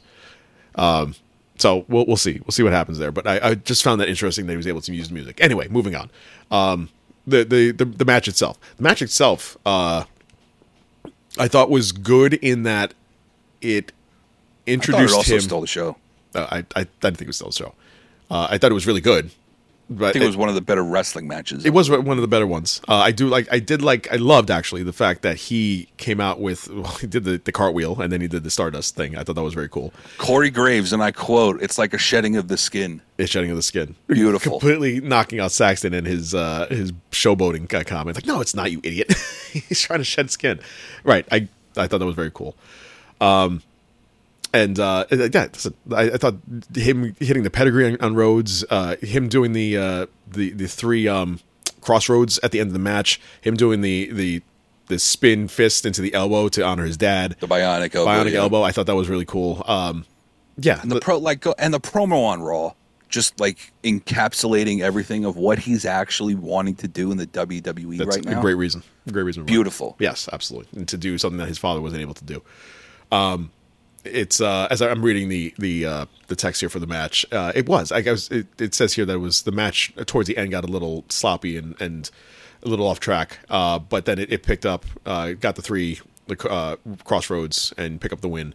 Uh, he was he was obviously going to win this, and so Rollins showing the respect to Rhodes at the end, uh, what at beginning of uh, Raw the next night, or two nights later. Um, I thought that was interesting. I I didn't know where I was going, uh, where it's going to go. I thought we were going to get like a feud. I thought we were getting a few too. I thought we were going to get that for for Backlash. Uh, I would like to see that Yeah. match. I would love to see that match again. Uh, but in the meantime, we have a new uh, a new member of the WWE family, new old member, and that is in uh, Cody Rhodes. Who uh, I'm, I'm telling you right now, people who don't watch AEW, I'm not pointing at it. I'm just saying in general. I'm just saying if you don't watch, A- I'm really honest, honestly, pointing at your I'm own not, friends, I'm you're not. just no, no, no, saying no, no. I'm just saying. general. I'm just saying people. Uh, I'm saying this because the people in the audience. He, he got a huge pop, but he didn't get as huge of a pop as I thought he would get, and that's because he's reestablished himself outside of WWE. So if you just watch this sphere of wrestling, you don't know his level of wrestling dumb because you haven't watched it yet. So him coming back as this character, as this person, as as him and not Stardust, uh, the kind of you know, some people are like, oh, wait, oh, uh, that's right, I remember him. I can remember him from you know six years ago, and they kept saying that on the commenting, on the commentary team. I think that the reason Cody got such a big pop was because there was enough marks in the audience in Dallas for people who didn't really know to also just cheer along with them. Right. You know what I mean? Yeah, yeah, yeah. Like they kind of just went along, like, oh, we got to cheer this guy, and it's like, oh, I remember this guy from somewhere. Yeah.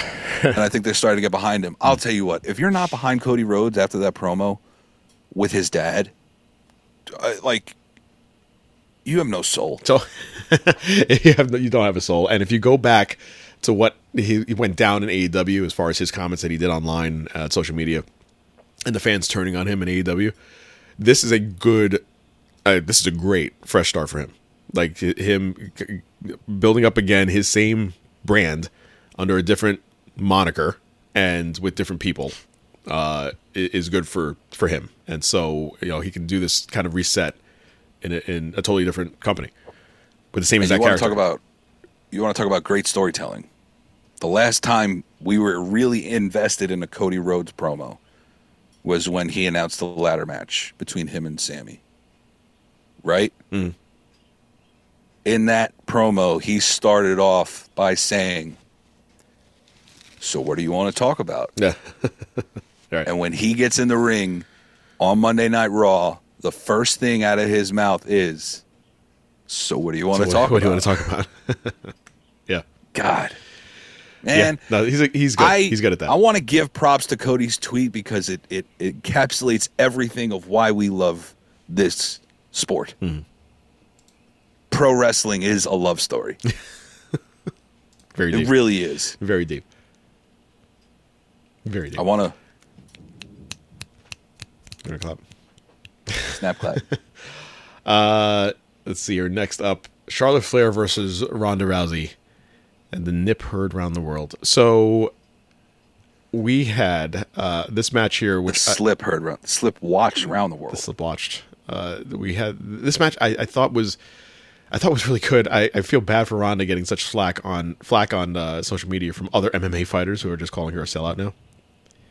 And I But feel, this isn't the first time she main evented at WrestleMania. Like, why weren't you calling her a sellout back then? yeah, I know, right, right really, because The fuck? You know why? Because I think people thought that that was gonna be like a one off, and you know, just like if if Lesnar had just done his thing. She thing, did it for a whole year. I almost. understand. Listen, I my feeling is I get it. I, my feeling is I'm is not. that This anger is not addressed towards you. I I'm it's sa- addressed towards those people. those people and I'm, I, my thing is is that those people i feel are insanely jealous that she was able to cross over she's, already, she's the first female in, in the mma uh, ufc mma hall of fame and they're just jealous at the fact that she has crossed over into mainstream media and so wwe has helped her do that Okay, yeah. Mainstream media, I agree with. I thought you were more talking about like pro wrestling, which I don't think they're jealous about that. no no i'm talking about like they're she's really making millions of about- dollars doing something that her face is plastered all over everywhere There you go. I think it's a million dollars type thing Hmm. because they go, well, I, I beat. Who beat Ronda Rousey for the first time? Uh, exactly. i remember her name no i don't remember What's her name? uh, huh. uh, I remember her face she's a skinny blonde girl Um, right? I want to let you get it. Uh-huh. I'll wait. Uh-huh. Dun, Holly Holm. There you go. I was going to get it. Exactly. The fight lasted all 48 seconds. People don't remember who the the the casual pro wrestling slash MMA fan like myself hmm. doesn't know doesn't really remember Holly Holm. Like what else has Holly Holm done? Uh, don't don't get me wrong. I want to preface this by saying Holly Holm is an incredible talent. Not it's not easy to beat Ronda Rousey, but the name Ronda Rousey carries. And that's what they're really jealous about. They're jealous about she's getting her name into the mainstream, like you said. But with that, she's also making millions And millions. and 1000000s of dollars. yes, of dollars. So for now sure. For sure. we know the nip slip heard around the world. Yeah. Probably one of the better nip slips of the past 21st century. Yeah, anytime you, and you see that screen go Charlotte black. Flair won, and uh, I, it, it, I, I don't want to talk about this anymore. It, it this match turned into uh A shit show.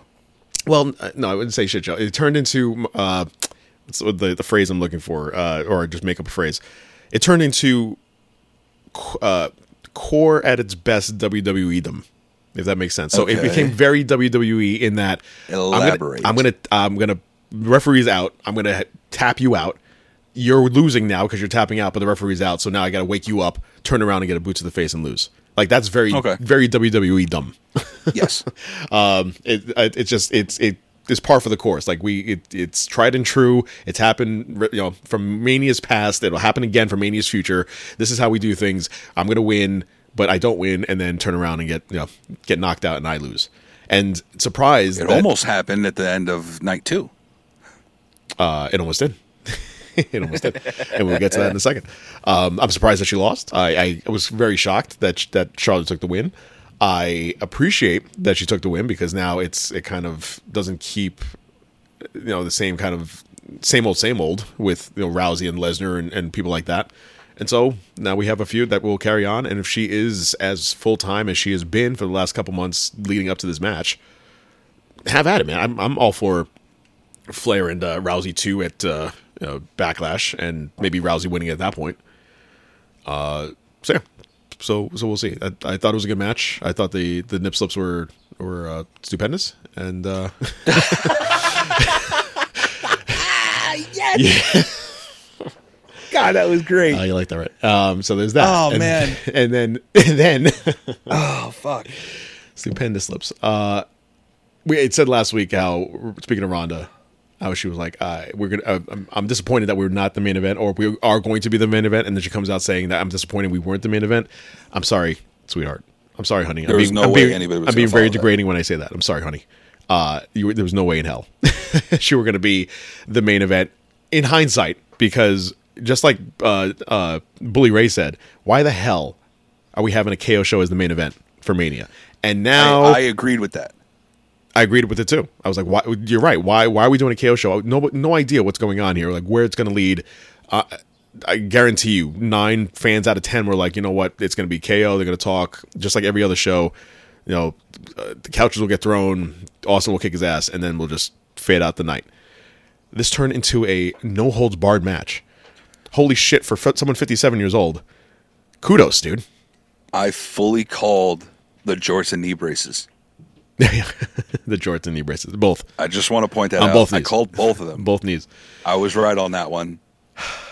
And th- gi- give him As as Champa as Champa puts it, Yeah, the pat on the back. Uh, funny enough, they told him really hard to get that on mic.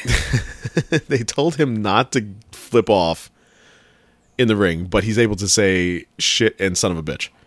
yeah. It's it's it's it's very funny how we we pick and choose.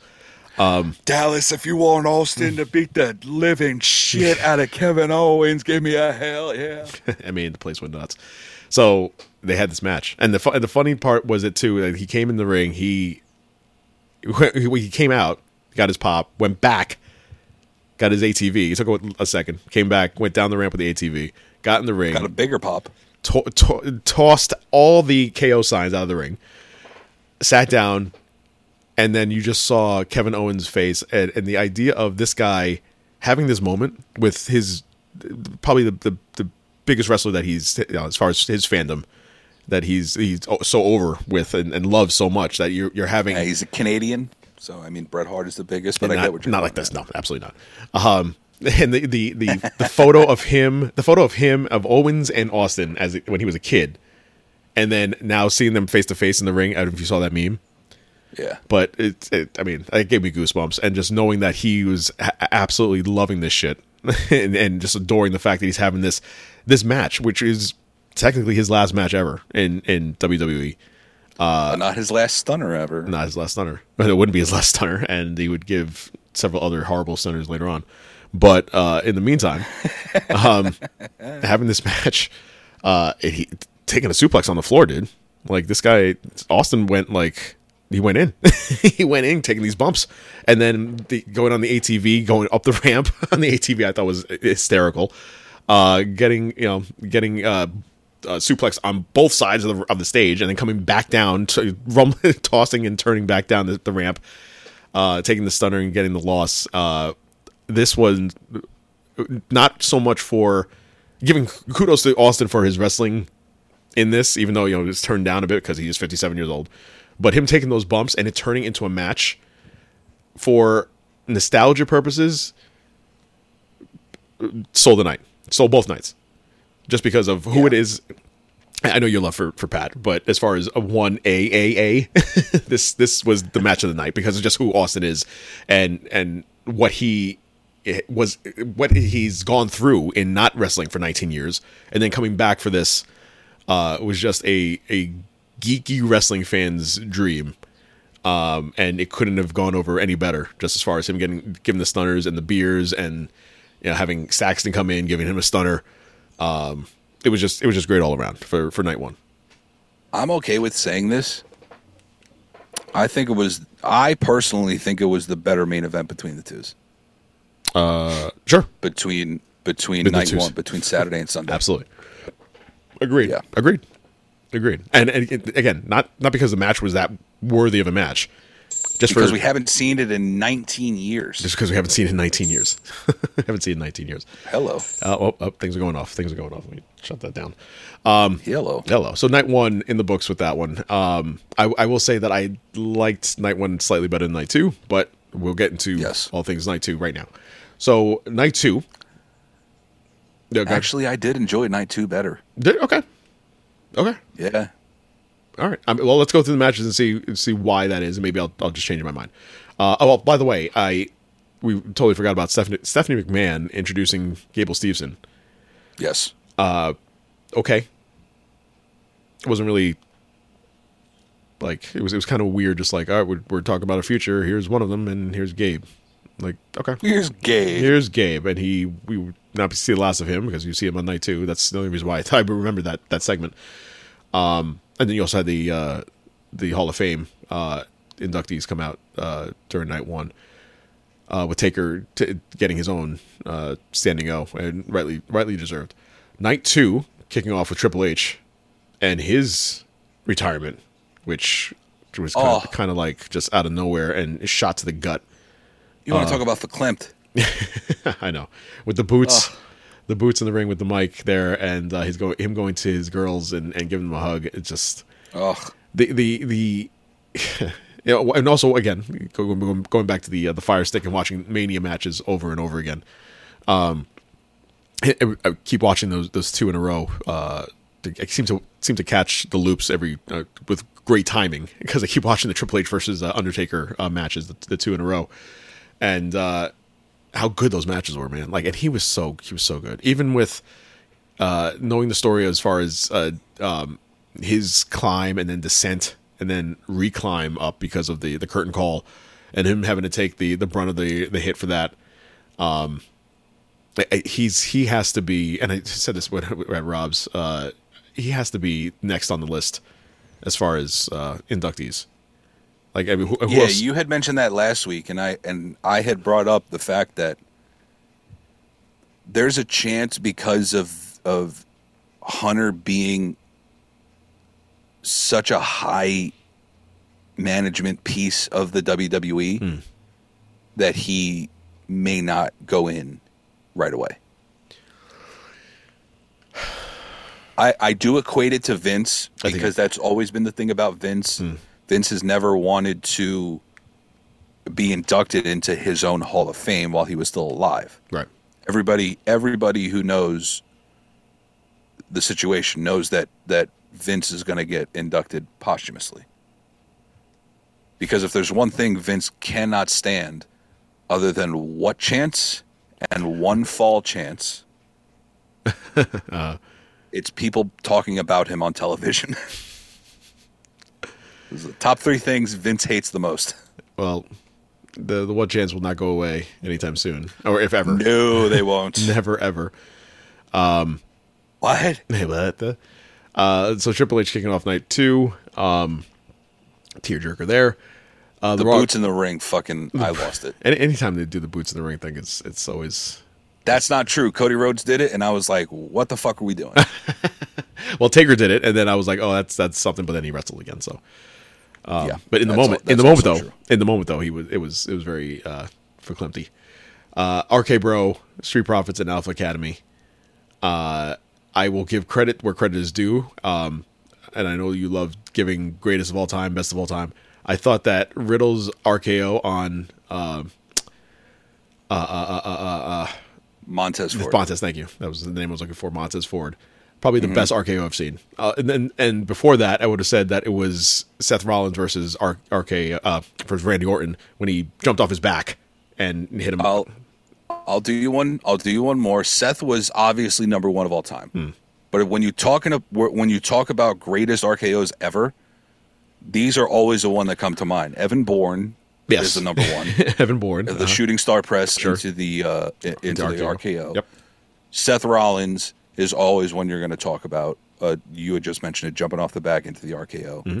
The other one happened recently, which was uh, Chad Gable going for. I think Chad Gable also did the the shooting star press Okay. into the RKO. With all that being said, Riddle's RKO, I also agree with you, is the best. Strictly because he had to get up onto the top That's rope the and then deliver it from the top rope. Uh-huh. With that being said, whose move do you think was better? Riddle on Montez Ford or Sammy on Cody?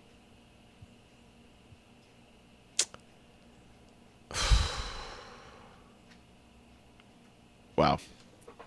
Off the ladder. Off the ladder. That's why like that's crazy, but yeah. Um Riddle's is also wild. Yeah, I. Shit. I don't know. I think, forget I think Randy Orton had a crazy one right after right that after that, finish right? the match. I know. on uh, on uh, and Chad, uh, I I think uh, I'm gonna go with Riddle just because of the moment, just because of where it was, and it's it's a Yeah. mania, it's a mania situation. Um, but yeah, It's I- Mania. It's it- not AEW Wednesday Night Dynamite. Wednesday, Wednesday night night of champions. Um, so there's that. Uh, so good good match on that. RKO uh, RK Bro uh, retains the titles. Um, and you had a weird a weird uh, grouping at the end there with Stevenson coming to the ring, and they all get the red solo cups, and Chad Gable smacks it out of Stevens hand, Stevens Stevens's hand. Can't uh, Yes. get that out. Um, and then did a belly to belly suplex on Gable. So I was like, all right, that's and biggest shoosh in fucking history. Yes.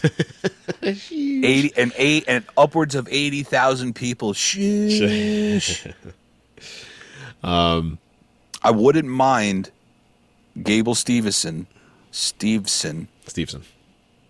aligning with the Street Profits because I haven't seen him speak yet, but judging by like he did well in front of 70,000 people, but you can still see how green he was. Yes. You put him with the Street Profits, I think you got a solid tag there. Okay. And then you obviously lead to him turning on the Street Profits and aliving with the Gable Academy. I have it all written out. I'm sorry, with the Alpha Academy. Alpha Academy. That's on me. Uh, I wouldn't be opposed to calling it the Gable Academy. though, Chad, Is she Chad Gable and Gable Stevenson. it's all kinds of confusing. Uh, the next match I equate with uh, uh, uh, uh, Drew McIntyre and, and Happy Corbin with uh, Bobby Lashley and and Omos. Um, I yeah, but it was a first good loss for Omos. It was a first. Okay, that's fine. That's all well and good. It was. It really wasn't like anything to write home about. The idea of you know he, he usually has the uh, the jackknife uh, that he you know, he'll put up, but it, on this situation, he since Omos is you know nine feet tall and seven hundred pounds, he really couldn't do that. So basically, he won with a suplex.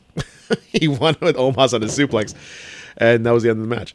Um, what the best? perfectly okay with that. The better and the better part of this whole story came the next night on Raw. Yes. because I, I I'm not going to talk about. Well, no, we'll we'll talk about Raw. We can interject it with this. Um, and that's MVP turning on Lashley, and I I, couldn't believe it. But I couldn't believe it either. But this is I'm very happy for that. me though. too. like, I- me too. I, I think that MVP controlling the way he did, as far as like him like being the puppeteer to Omos's character, I think this, that's great. I think it's amazing, and I love the fact that he gave him the boot in the corner. Um, it just it, was it was very dominant of the two of them, and uh, having this you know the the the leader and the protege kind of situation. And I think that plays better with Omos than it, it will with Bobby Lashley. So I actually look forward to, and I wasn't really a big fan of MVP until Monday night um, with this whole new faction going on here. So O- Omos You know what I'm looking and forward to? MVP, I'm, I'm all for. Yes. I'm looking forward to Omos beating the shit out of Lashley so much that Lashley has to call in reinforcements. And then he brings in. The Hurt Business. Okay. The reuniting Oh. of the Hurt Business. The reuniting of the Hurt Business. Okay. And that's a solid three man faction. Which they don't do in WWE. Speaking of Hurt Business, Uh, I want to bring it back to Friday night really quick sure. at the Hall of Fame ceremony. Sure. I was watching it, and all of a sudden, you know, it's cutting to the crowd. And who do I see in the corner of my se- of my screen? Big Swole. Ah, Big Swole. A Big Swole. A Big Swole's in the house. Yes. Okay. Hmm, maybe bring her in. She'd be a good addition. Like, she'd be a really good addition to WWE. Yeah, she would. I mean, I you know, probably have her NXT first, but I think she would be really good. Yes, absolutely. She Uh, would be a good addition to NXT too. Yeah, absolutely. She's got the she's got television experience under her belt now. She does. But I think she would, she would be good at NXT and then uh, bring her up to the main card. Uh, yes. In in one of my favorite un, unexpected matches that I was very happy about was Sami Zayn against Johnny Knoxville in an Anything Goes match. It was just it was just stupid and fun. Like it was just uh, having the hand come out and smack Zayn in the face. Zayn, to his credit, just like you mean the you mean the the the love child of Mae Young and, Yeah, and right. Sexual Chocolate. Sexual chocolate, Mark Henry. Uh, give credit to Sami Zayn for uh, doing pulling the Kevin Owens and just everything that you could do to sell all the moves. I thought was great, uh, and then having all the, uh, the the Jackass crew come out and do their moves. Pontius coming out, uh, dancing around. Um, I, I need to point out one thing right after that. Right, at, Pontius was awesome. Pontius- but I need to point out one thing. Wee Man giving a body slam to Zayn. That's what it is. Okay, go ahead.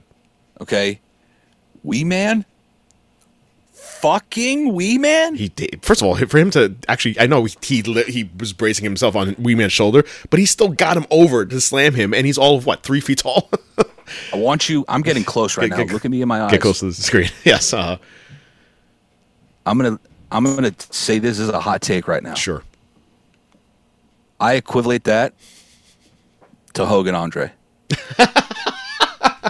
okay, We Mania is running wild, running wild in Dallas. You're an idiot. The- I liked his shirt though. I like that they blacked out like all the, the Mania WrestleMania. Just put it We We Mania. Yeah, the front of his it shirt. was perfect. I thought that was very it funny. was perfect. He had they brought out the Mania running wild. the tables with the, the table with the uh, the the uh, the mouse traps that half of them went off when he, he pulled them out from underneath the ring. The uh, the main mouse trap at the end of the match, the the close it out, which did not work, and he had to like maneuver it, so it slammed on top of Johnny Knoxville for him to move out of the way and slam on Sami Zayn, and that's how he got pinned. Um, I thought it was just a and the the, uh, the fire extinguisher, which is a great go to. Uh, I, I just think the whole thing was just hysterical. taser. the, the taser, the the trash can lids playing as uh, the symphony on Zayn's head. it was wonderful. Yeah, it was just. I, I thought It was all and, wonderful. and I and giving. Um, oh, and and having uh, uh, Knoxville giving him a tornado DDT, which I thought was like, holy shit, look at him. Um, and Knoxville taking bumps too. Uh, I I thought it was just. I thought it was great. I thought the whole thing was. I did sick. point it out a while ago, though. This match at WrestleMania, there was going to be a lot of jackass people there, but there's not going to be one person there. One of the jackass members is not going to be there. I Nah. guaranteed it and that was Steve-O. Oh, Steve O. Why? because he Why? Appeared on Talk is Jericho a couple mm. weeks ago. Okay. And anybody that goes on Talk is Jericho is on the outs with WWE currently. Is that a thing? All of the Talk is Jericho podcasts, all of the wrestlers that have guest star get that have been guests on the Talk is Jericho podcast since AEW has become a thing, Right. have not been affiliated with the WWE in any way, shape, or form. Really? Huh. Yep. Oh, McMahon, McMahon holds a grudge, huh? Yeah. Oh. But he was also the one to tell to tell Chris, no, go do it. You want to do it, do by, by all means, go do it. Yeah. Fuck, whatever. Who am I to hold back what you want to do? Go. Yeah. What is he doing now? what is he doing now? No, no Steve-O. Uh, women's tag team championship. Uh, Carmella and Zelina, and Sasha Banks and Naomi. And, Hang on a sec. And uh, Liv and yeah, go ahead. Here comes the money. Here comes the money. Go on. I, I was right. We had bet this last week, and I was right. No, Sasha and Naomi not win. Sasha and Naomi. Damn it! You texted me the uh, the gif of uh, the the cash, and I was like, ah, shit, I forgot about that bet. Yeah. I'm not gonna lie. I was writing down all the WrestleMania matches and all Uh. my predictions and all that stuff, and I was like, "Shit, I'm pretty. I'm almost certain he took Liv and Rhea, and I, took Naomi and Naomi and Sasha." I was like, "All right, I'm gonna go with that." I'll send you five bucks later. Uh, is that? Uh, so Where's my money? With my money. Sasha Where's Banks and? Naomi. We we have a new uh, new women's tag team champions. Um, shout out to Carmella. Uh, the very next night on Raw, uh, just whole hard make out with uh, Corey Graves. Like just A lot of tongue. A lot of tongue, and good for Corey. A lot of tongue. good for him. Banging that shit. Uh, AJ Styles against Edge. Okay, I I nah, I really just was like a, a regular wrestling match that really went nowhere other than the fact that they were setting up for this new stable. That is, I think we uh, had expected too much from this match. I think that's why. That, but doesn't that happen every time they say this match? Where no, these are two. This is a dream match, and this match here is greatest. But match, most blah, of the blah. time, it it it you know it comes true.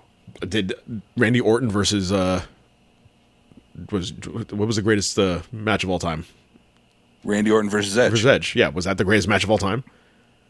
I mean, no, but it, I, we can't get into that again. Listen, I can't keep because I told you it's a gimmick match. I can't stop talking about the greatest match of all time. Every, every show that we've done, we've talked about the great. it's the greatest show. The greatest match of all time, Edge, Randy Orton. We keep talking about it every week. Um, so I get it. I get it. Uh, AJ Styles versus Edge. I, I could have done without it. Also, uh, Randy versus Edge wasn't a.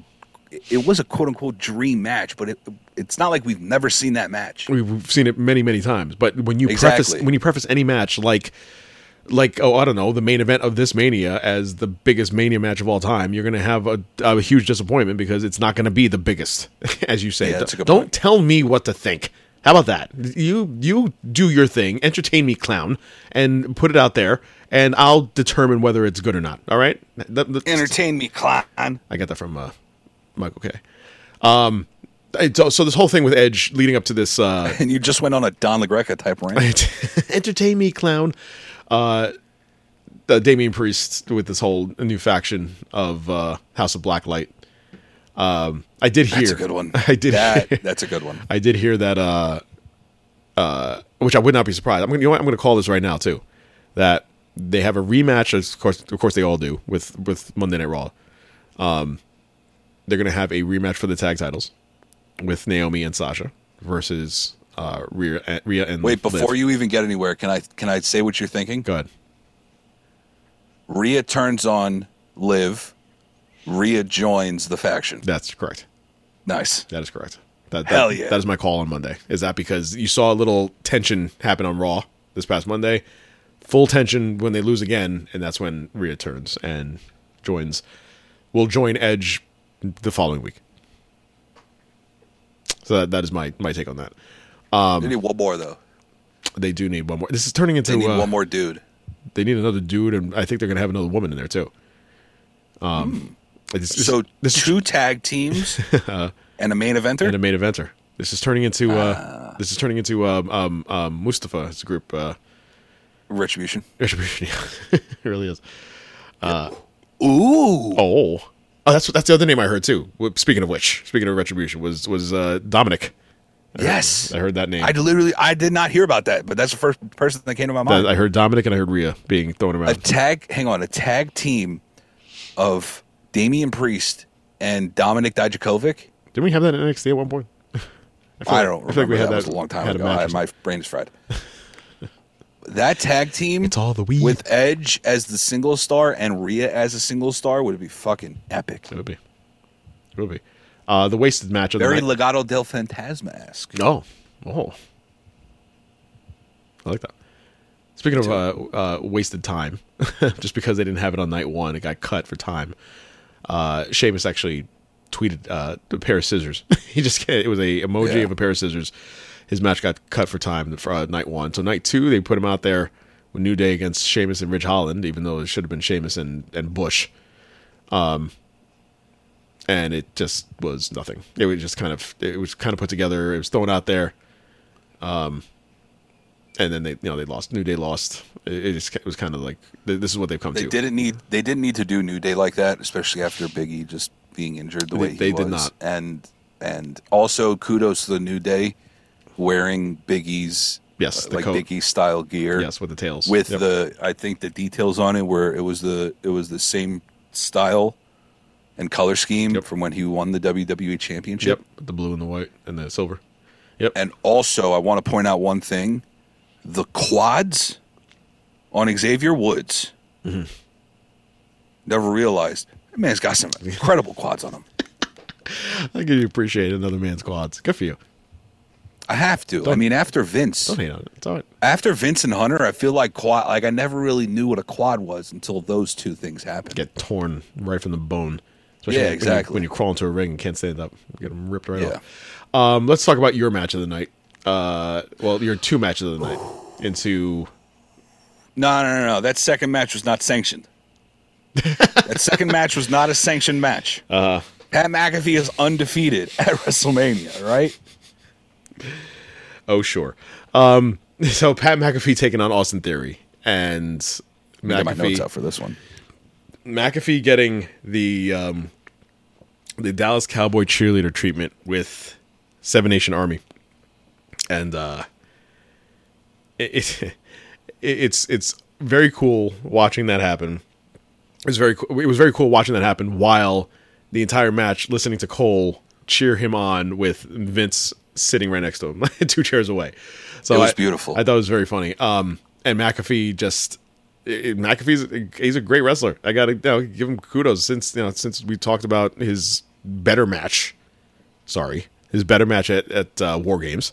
Uh, no, come on, come on, come on, come on, come on, come on. I mean, it's a War Games match. I understand of that. course, he, it's going to be But better. he showed out, man. Like he, that was the match where you first saw him like really wrestle, and he showed out. This one here, I'm not saying it was a bad match. It was it was entertaining for what it was. It just wasn't as good as that. he um, wrestled against Cole first. He he did wrestle against Cole. Who? Adam Cole, Baby. Uh, uh, former NXT champion Adam Cole. I don't know. I don't, I don't know what you're talking about. So What? but the it, it- the backflip on on onto his feet from the top rope, um, him going for the punt. I thought I love that. That's his finishing move. It has to be. it's- it's There's great. nothing else it could be. uh, missing a swanton bomb. Uh, yeah, he, he- he- the whole the match was good. The match was good for what it was. It was it, it was going to set up for the main event, but you had this match with Austin Theory, and then you have McMahon threatening to come into the ring with taking his jacket off, taking it, putting it back on. Then he finally takes it off, takes off his shirt, and he's got the trademark black tank top underneath, and the man is still jacked for, for seventy six. Gets I think he did that for Pat. I'm sure he did. I'm sure, and I'm sure Because yeah. Pat, all the only thing Pat wears is black tank tops. Mm. Black tank. well, it's- well, but, but McMahon did like that. he literally he wrestled in his street clothes. stop, stop, stop, stop, stop, stop. McMahon has been wrestling in, in black tank tops since uh, since Austin days, since Austin and Rock days. No, I understand that. Right. So you're saying as far as him doing it for Pat, it's been done before. Yes, Right. But I think You're saying All he did it for Pat. Yeah. I, I'm saying I'm saying it was probably just his look, and it just happened to be that Pat wears black tank tops. Anyway, do you wear a black tank top underneath a light blue shirt? only if you're about to wrestle in uh, Mania. Sure. Okay, then that's all I need. There you go. there you go. By the way, the normal answer is no. No, only but only if you're wrestling in Mania. Um, and then he had the the second match, which CBS Sports gives an F, gives an F for the match, F for the match, because I give McMahon that an F too. McMahon McMahon, God bless him, you know, for the entertainment purposes, and McAfee throwing himself around as if he was his name was Shawn Michaels fighting against Hulk Hogan, uh, you know, flipping himself around and then getting the loss, all well and good. When the when the glass shatters and Stone Cold comes out, and we have another McMahon Austin moment with him, you know, cheering. And Austin Theory. Oh, And- right. No, that's right. So many Austins. uh, him cheering uh, and, and cheersing and slapping beers with McMahon, and then giving him the god awful worst, worst. stunner of all time. And I texted you guys. I was like, "You've had 20 plus years to figure this out. You've had 20 plus years to time this right, where everybody else and their mother has been able to take a stunner. Austin Theory took a stunner, which was amazing. It was it was Top five. Scott Hall Austin Theory's Austin Scott Theory stunner Hall-esque. top five Yes, but it was Of Scott- all time. Scott Hall esque uh, level of stunner. Yes. because it was the same Yes. height, the same like kind of exaggerated move. This one though had the legs flailing in the air. Kudos. So kudos to the theory for selling that. Uh, no kudos for McMahon for literally just crumbling in Austin's hand, him having to pick him up and then go for the stunner, and he still crumbled again. Just god awful. And it, it, if nothing else, I give him an A for consistency because he's been doing this since the late '90s. Yes. With all that being said, Yes. I think we can both agree. Top five stunners, Uh, Austin Theory, without a doubt. I think it's up there. It's definitely up there. Right? It's up there. It's up there. It's up absolutely. there. Absolutely. Uh, uh, When I but, but, but I will say this though. I will say that with that stunner happening, and then McAfee coming in doing the same thing with the beer, and then him taking his stunner, I think that has to be up there. What if you're saying five and five A, five A, five B no no no no no theory, no, no, no. and don't say don't say top top top stunner. Go ahead. What are you gonna say? Pat McAfee. If you say best stunner, I'm turning your mic off. I'm not. I'm not. the Rock is the best stunner. Uh, yes. Scott Hall is number two. Uh huh. Pat McAfee's number three in my book. Okay. Listen, you know what? Okay, fair enough. Because it was just the way he did it when he got stunned and he just spewing the, the beer out of his mouth. A beer fountain. was- That's what I have been yes. hearing it being called as a beer fountain. The beer fountain. And I love it. The beer fountain, and then it came on the outside, just pouring beer into his own mouth, and the camera going in on his face. I thought it was just classic. I thought it was The great. funny part about it, he goes, I did that, and I'm just thinking to myself, I really hope they catch this. Yeah, because I mean, you only have so much beer in the can. I'm sure the cameraman was like looked over and was like, "Oh shit, let me get that." And so Yeah. it was a great, it was a great move. Um, like as I mentioned, CBS Sports giving the match an F because the match was just horrendous, but giving it From an A, top to bottom. giving it an A plus for the Austin McMahon callback, even if even if McMahon could barely take a stunner. From top to bottom. Uh-huh. From the entrance of Vincent Kennedy McMahon to the last stunner of Stone Cold Steve Austin. By the way, Pat McAfee has, is officially the last person to ever take a stunner from Stone Cold. That's that's true. Yeah, I mean, unless he comes back and just gives it again, he can give a stunner to somebody. And I really, I- I I'll be honest with you, with my fandom, mm-hmm. I don't ever want to see Stone Cold deliver a stunner in my life. until after that, Until, I, yeah, exactly. Oh, here look it at is. the God. the the amount of beer that he just spews out of his mouth was just absolutely classic. I I, I loved it all. Loved All it all. Now, with all that being said, boom, and just his fallback was just great. Yeah, just absolutely amazing. from Vince McMahon's entrance until that moment right there, Mm-hmm. I don't care what anyone says.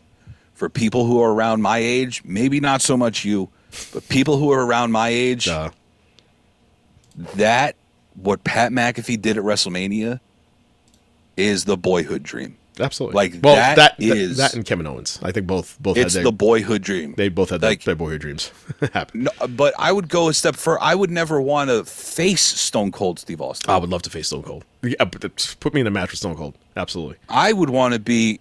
Eh, I'll be honest with you. I'd want to be in a tag match with Stone Cold, Okay. strictly because I would want to. I'll put it to you. I will write out my fucking two matches with Stone Cold right now. tag match. He saves me from a beatdown with Austin Theory and Vince McMahon. Mm. We get a tag match between. It, this is just me booking for Pat at this point. It's between Pat and- Austin. Uh, Pat and Austin versus McMahon and Theory. Right. Mm. Right after that, cheers, all that stuff. Stone Cold gives me a stunner. Leads to one more match, one on one, me and Stone Cold. At the end of the match, it's his final match. We embrace in the middle of the ring. We embrace. Uh, Here's the thing I win against Stone Cold. I give him all the respect that he deserves. We embrace, we cheers one last time. He gives me a stunner. I'm on my back. He gets a celebration to walk out. I have planned this my whole life. you know, not for nothing, but most people who go out, like as far as retiring, lose in WWE. But because it's Austin, Yes. it's Austin. He has to go out on a win. There's one other person who also went out on a win. Uh, was that Taker? Taker. Taker. Yeah, Uh, Deservingly so. Like you have to absolutely. no no what we're working with here. Um, With all that being said, Yes. there's one other person you uh, you associate with the '90s and the Attitude Era, and that's The Rock. Hmm. I don't think The Rock should go out on top. I think The Rock should go out looking at the lights. Why is that? Well, because it's going to be against Roman Reigns. I see. I don't agree with that. I think if you if, you- if, Rock, if you're thinking Rock of Attitude Era, Rock wins. if you're thinking of Attitude Era, why does why does Stone Cold and Undertaker get that those props, but Rock doesn't? Rock was just as equally as big in that time as and, and when Austin was out for all those months, he was the he was the the uh, the shield bearer. Like he was the guy that that that carried the company. Strictly because it's Roman Reigns. We just had this conversation the other day about the the the uh, the Mount Rushmore of wrestling, and you we were debating whether Rock and Rock Austin or or Taker was on there, and I said to you, gun to head, which one would you put on there? And it was Austin. So the fact Yes, that you I said ha- Austin. right, but the fact that you have Rock in the the scope of the conversation still says something. You're right. I mean, if, Taker gets uh, a standing ovation for seven I minutes, said you're Hall- right, damn it, I'm just Jesus. saying. I'm just saying. If if Undertaker can get a standing ovation for seven minutes, The Rock should be able to get the same thing. Yeah. I mean. I mean, you're probably right, but it's Roman Reigns, and I don't want to see The Rock uh, win against Roman Reigns. I, well, then it wouldn't be for a belt. Unless it leads to more matches. Uh, then it wouldn't be for a belt. The I- Rock and Reigns. If Rock wins, it wouldn't be for a belt. I'm saying at some point, if you're saying that it's going to be Rock's last match, it wouldn't be for a belt. Oh no. Oh yeah, you're right. I'm whatever. We just You're right about fantasy that. book. Uh, speaking of Roman Reigns, let's get to uh, this championship match. All right. I, for what it was, Give up props until to point, Roman Reigns for breaking his fucking shoulder. Yeah, for breaking his shoulder and then for uh, to Lesnar for popping a rib. Um, I feel like this match for where where it was going to go was good. The unfortunate aspect of it though was that because both guys were hurt, it just ended so sharply. Not that it was like. I think Roman was the first one to get hurt too. uh, I believe Roman was the first. Yeah, and you see photos online of his shoulder being like you know, bulging out. Um, The best thing is when you see him at the end of the match just grab the rope and go Pop it right. yank it and pop it, and you just see the pop, and you're like, oh my god, Yeah, like that. was- that was actually that was not in place. That was a thing. I mean, that was that reminded me. Uh, this shows my age. Um, if you ever watched uh, Lethal Weapon, and like the running joke in all those movies was Mel Gibson losing his, you know, popping it out, having to pop it back into a wall, just like slamming it into a wall. Um, yeah, man, you, you having the foresight to be able to grab the rope and then yank on it to pull your shoulder back into place. Holy shit! Seems like it's happened before. that, I'm I'm sure they're they're taught like, listen, if this happens, you got to like get get an angle where you can just put it right back in. But it's it's out of the joint, dude. Like your shoulder is out. it's it's out and here's it's down. From all reports, people, everybody's saying that he popped it when he drove uh, Brock into the barricade. It's barricade, right? With- So, but that means that So when he, he had his shoulder was out when he was getting the uh the, the arm- Kimura lock, the Kimura his lock. shoulder was completely out of socket. dude. That that just think which either that. means that is incredibly painful, painful, or not even painful at all.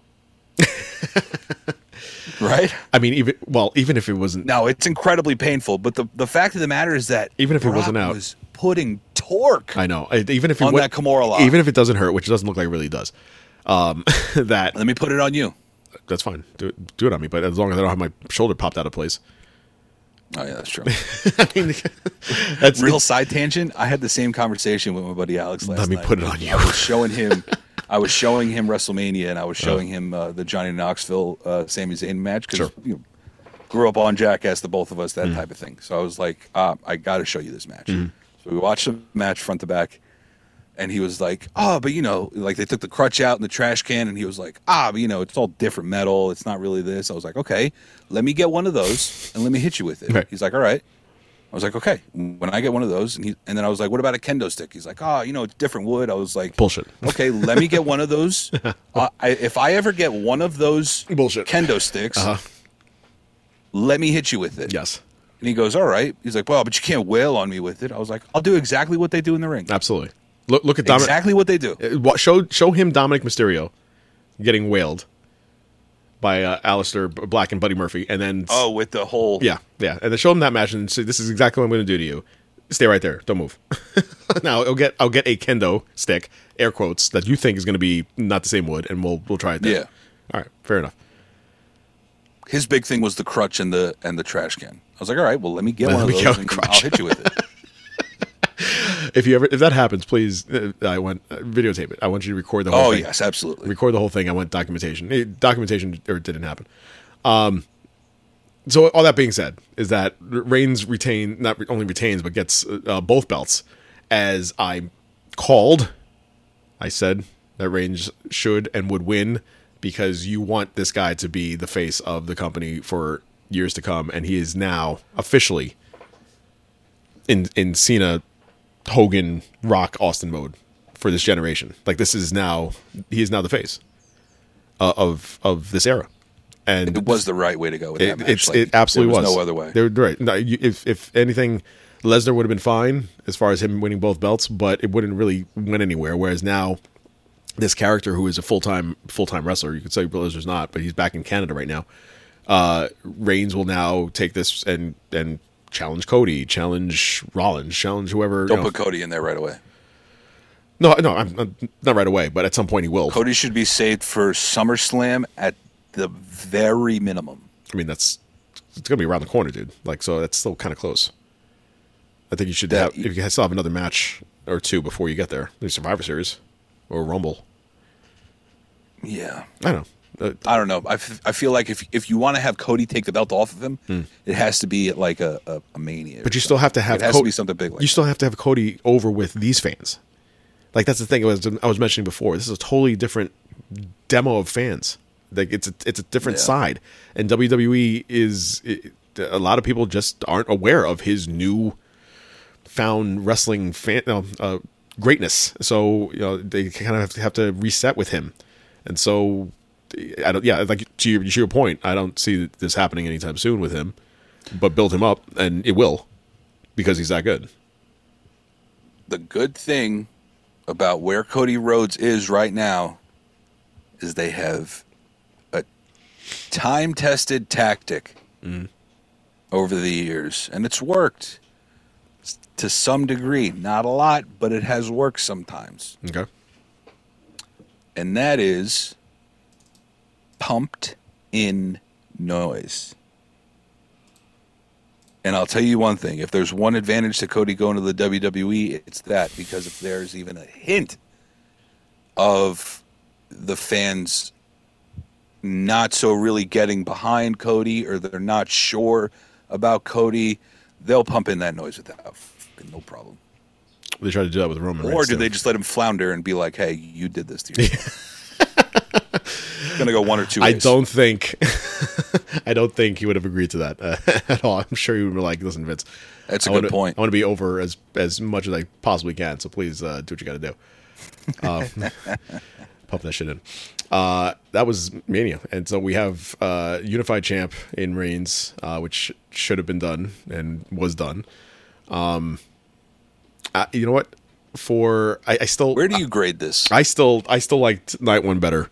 Um, I will say that this one was better than expected because some of these matches, like I like the, again, Zayn Zayn and, and Knoxville, I, for me that would have been like a bathroom match, but it was absolutely No, entertaining. I knew I, I knew I had to keep my eyes on that okay, match. to say that was absolutely. I, I honestly I did not have any interest in that. I was absolutely entertaining. I will swallow my pride on that one and take that one and b- bite the bullet on that one. Um, the the KO show I had I was all kinds of down on that. That turned out to be one of the best things of the entire weekend, uh, or the best thing of the entire weekend. Let me ask you a I question. I thought it was good. Just I, going back I, to the, I the give it Sami a, I give it a, I give it a B. I give it an overall score of a B.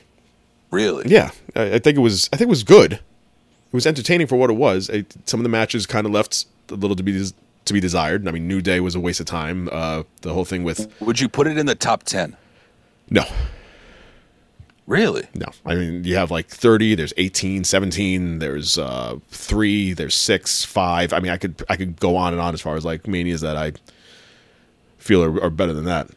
Funny you should mention that. 27. I actually was listening to Oh. a, a podcast this past week, and he was going through the all. He ranked all of the Manias, Okay. one to thirty-seven. Give me the, give me top three, really quick, Top three. because we are way over over the clock time. okay, three Number three.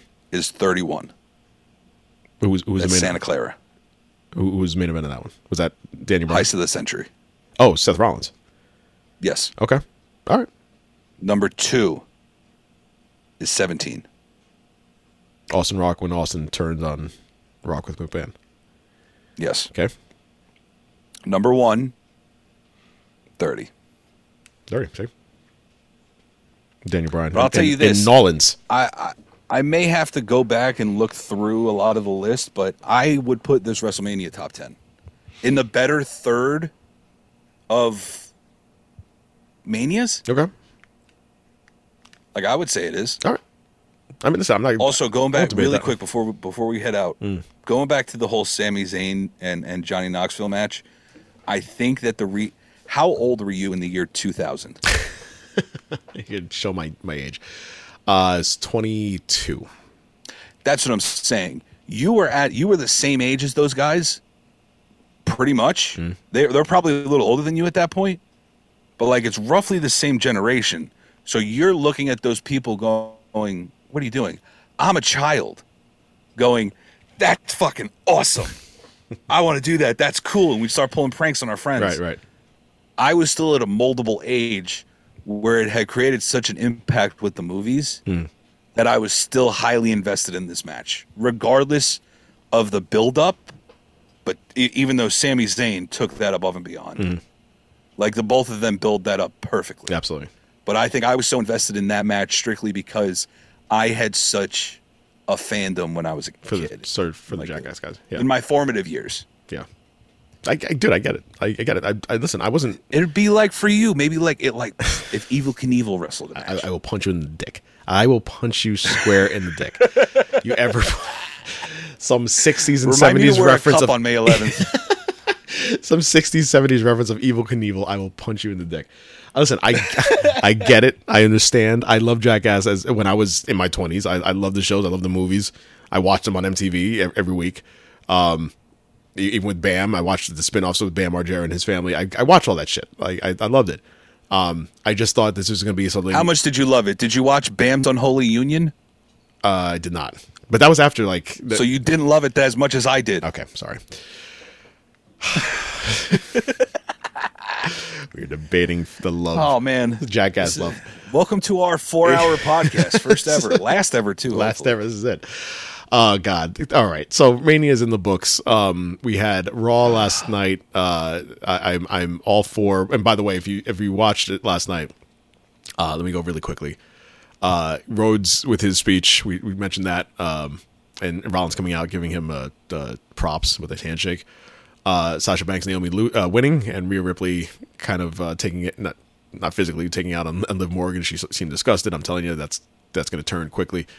Uh, can we talk about the introduction of Ezekiel into the uh, the WWE fold here? Uh, it is not Elias. Um, I love that they gave us a story. Oh, and I gave him a story. Meanwhile, he looks like he looks like Eugene. Like I'm looking at the picture right now, he looks like a jacked Eugene. Um, he looks like Eugene. Ah, fuck. Never mind. All right, never mind.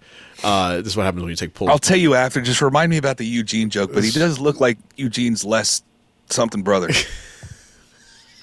wow, wow, we're getting shut down. Uh, the Miz uh, defeating Rey Mysterio, and we finally get our debut of uh, of Veer. Uh, His less height challenged brother. See, That's- where do you think I was going with I, that? I have no idea. No. Because he's drastically taller than Eugene was. Veer Mahaan.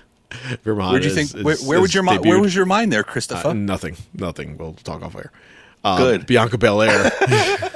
Bianca Belair showing her black eye, her left black eye. Uh, Bron Breakker winning back the NXT title from Dolph Ziggler. Uh, he was very impressive. I gotta, t- I gotta tell you, I can see why they're they're strapping the stra- strapping strapping the rocket ship to this guy because he is Strapping the rocket strapping, on him, strapping and strapping because he is he's good. He's he's like he's like a new version of uh of Keith Lee. Like he's just a big guy who can do like swanton bombs and and uh, you know tope suicidas out of the ring. Um, MVP destroying Bobby Lashley. We talking about that earlier. Carmella and Corey Graves just going to town on each other. Um, Austin Theory and the Usos uh, defeating RK Bro and Finn Balor. Uh, it was a really good match. Uh, if you haven't watched Raw, watch that one. Uh, Edge and Damian Priest getting absolutely no respect from the crowd um, in this new faction that they have going on. Again, uh, House of Black Light, uh, Street Profits, Alpha Academy, and any wrestling any wrestling organization that has a match in Texas has to have some sort of Texas tornado match. It's it's apparently written in their bylaws. Yes. And uh, why wouldn't you? I guess you, I guess you'd have to. And then The Roman same way you're in Minnesota, you don't have a Minneapolis street fight. A thing, the Minneapolis Street. yeah, it was on. It was on uh, Dynamite a couple weeks I ago. mean, Remember and- when the Baron came out with the claw? Oh yes, yes, the claw. Right. You gave him the claw to, to Ethan Page. Yes, in, in Minne- Minneapolis. And then Roman Reigns, uh, barely able to lift up his Universal title in his left arm. You saw he was. You saw him every time he lifted up the titles. He was wincing. You saw, and it was clear on his face that he was Well, if you in a see, right after he popped his shoulder back in on Mania, he even physically grunted. Like it looked cool, but you could see he was in so much pain to lift both those both titles. both titles up, and then also him screaming at at Heyman, which was a great camera shot of of him screaming, "It's it's out, my shoulder's out." Um, and then Heyman. I didn't go- hear him say my shoulder's out. I just kept on hearing said him it's say out. it's out. It's, out. It's out. It's out. Uh, and then Heyman's like, "Oh, my tribal chief, my tribal chief." Um, so him, Do you think the Kimura lock was supposed to be a part of that match? I do. Or do you think that because he realized that his shoulder was out, he could sell the injury if he had the Kimura lock in? I think if he he's he told him, I had to have told him like my shoulder's done, like Yeah. you know, put it in there, put it on, if you know, if anything. The ref probably told him if anything. But it just it, listen, kudos to both of them for for going through hurt, and it, I, I'm I'm sad to see that it was so it was shortened, and maybe we can get that again at, at Backlash. I, I would I would love if they kind of circle back at that match and see if we can get like, I a, don't like know. a full. I'm, I've seen too much of Roman and, and Brock. It's a lot. I know, but like for- uh, I- the Roman dude, Brock I- I match get is it. pretty much the same every time. I it absolutely is. I, I I understand that. My my point being is that I would I want to be able to see where this would have gone. And I I get what you're saying. Like we're we're done. Like he's even said it. He's, he, we're not going to get it because he's already said on Raw like we're moving on. Like when anytime you have a promo where someone's saying moving on, that story's done. Like we we're past that. We're moving on to a new storyline. Yeah. With that being said, I would love to have seen where this was going to go as far as uh, the actual match, but we have we have a new unified champ, and uh, you know, maybe we'll debut a new a new belt on Friday. Who knows? But in the meantime, we have a new champ, and the the bloodline is just absolutely dominant, complete. complete domination, domination, and that is your twelve hour Sons of Slam episode. We have gone long, but it's WrestleMania. We do it every year. Every every, every year we recap Mania, especially now that's two nights and twenty seven thousand matches. Um, WrestleMania is always our longest episode. Always the longest episode. Uh, baseball starting for Yankees not tomorrow, but now moved to Friday because of weather. Uh, I am going on Sunday, Sunday, Sunday, Sunday, and Tuesday. We have to get up and work out scheduling for that. But if there's anybody that is going to be at any of these Yankee games, please hit, hit us up on Twitter. Let us know. Uh, I'd love to meet with you guys. Uh, of Slam show baseball's baseball's here. I'm I'm very excited for the new season, and uh, I'm not excited for the way the Yankees are going to go because we really haven't picked up anybody. But sure enough, I'll take baseball when I can get it. Anything else before we log this sucker off? I am all tapped out. Tapped. I want to thank Pat McAfee and Stone Cold Steve Austin for giving me one of the greatest WrestleMania moments I've ever experienced. Okay. Being a fan of those two for as long as I have, obviously Stone Cold more, but that that whole thing was just It it was, was- beautiful. it was I could good. not have asked for anything more. It was very good. With that being said, I know we heard it already, and I was, excuse me, planning to play it uh, for this moment here. But since we had talked about it during the show, I'm just going to play us out. Wrestling has Same song. one royal family.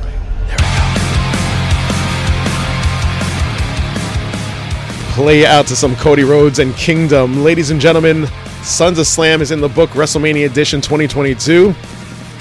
Here's to WrestleMania 2023. My name is Chris Mindell, along with the Reaper, Mr. Joe Black. Sir, have an amazing week. Until next time. Got a, I got adrenaline in my soul. Peace. About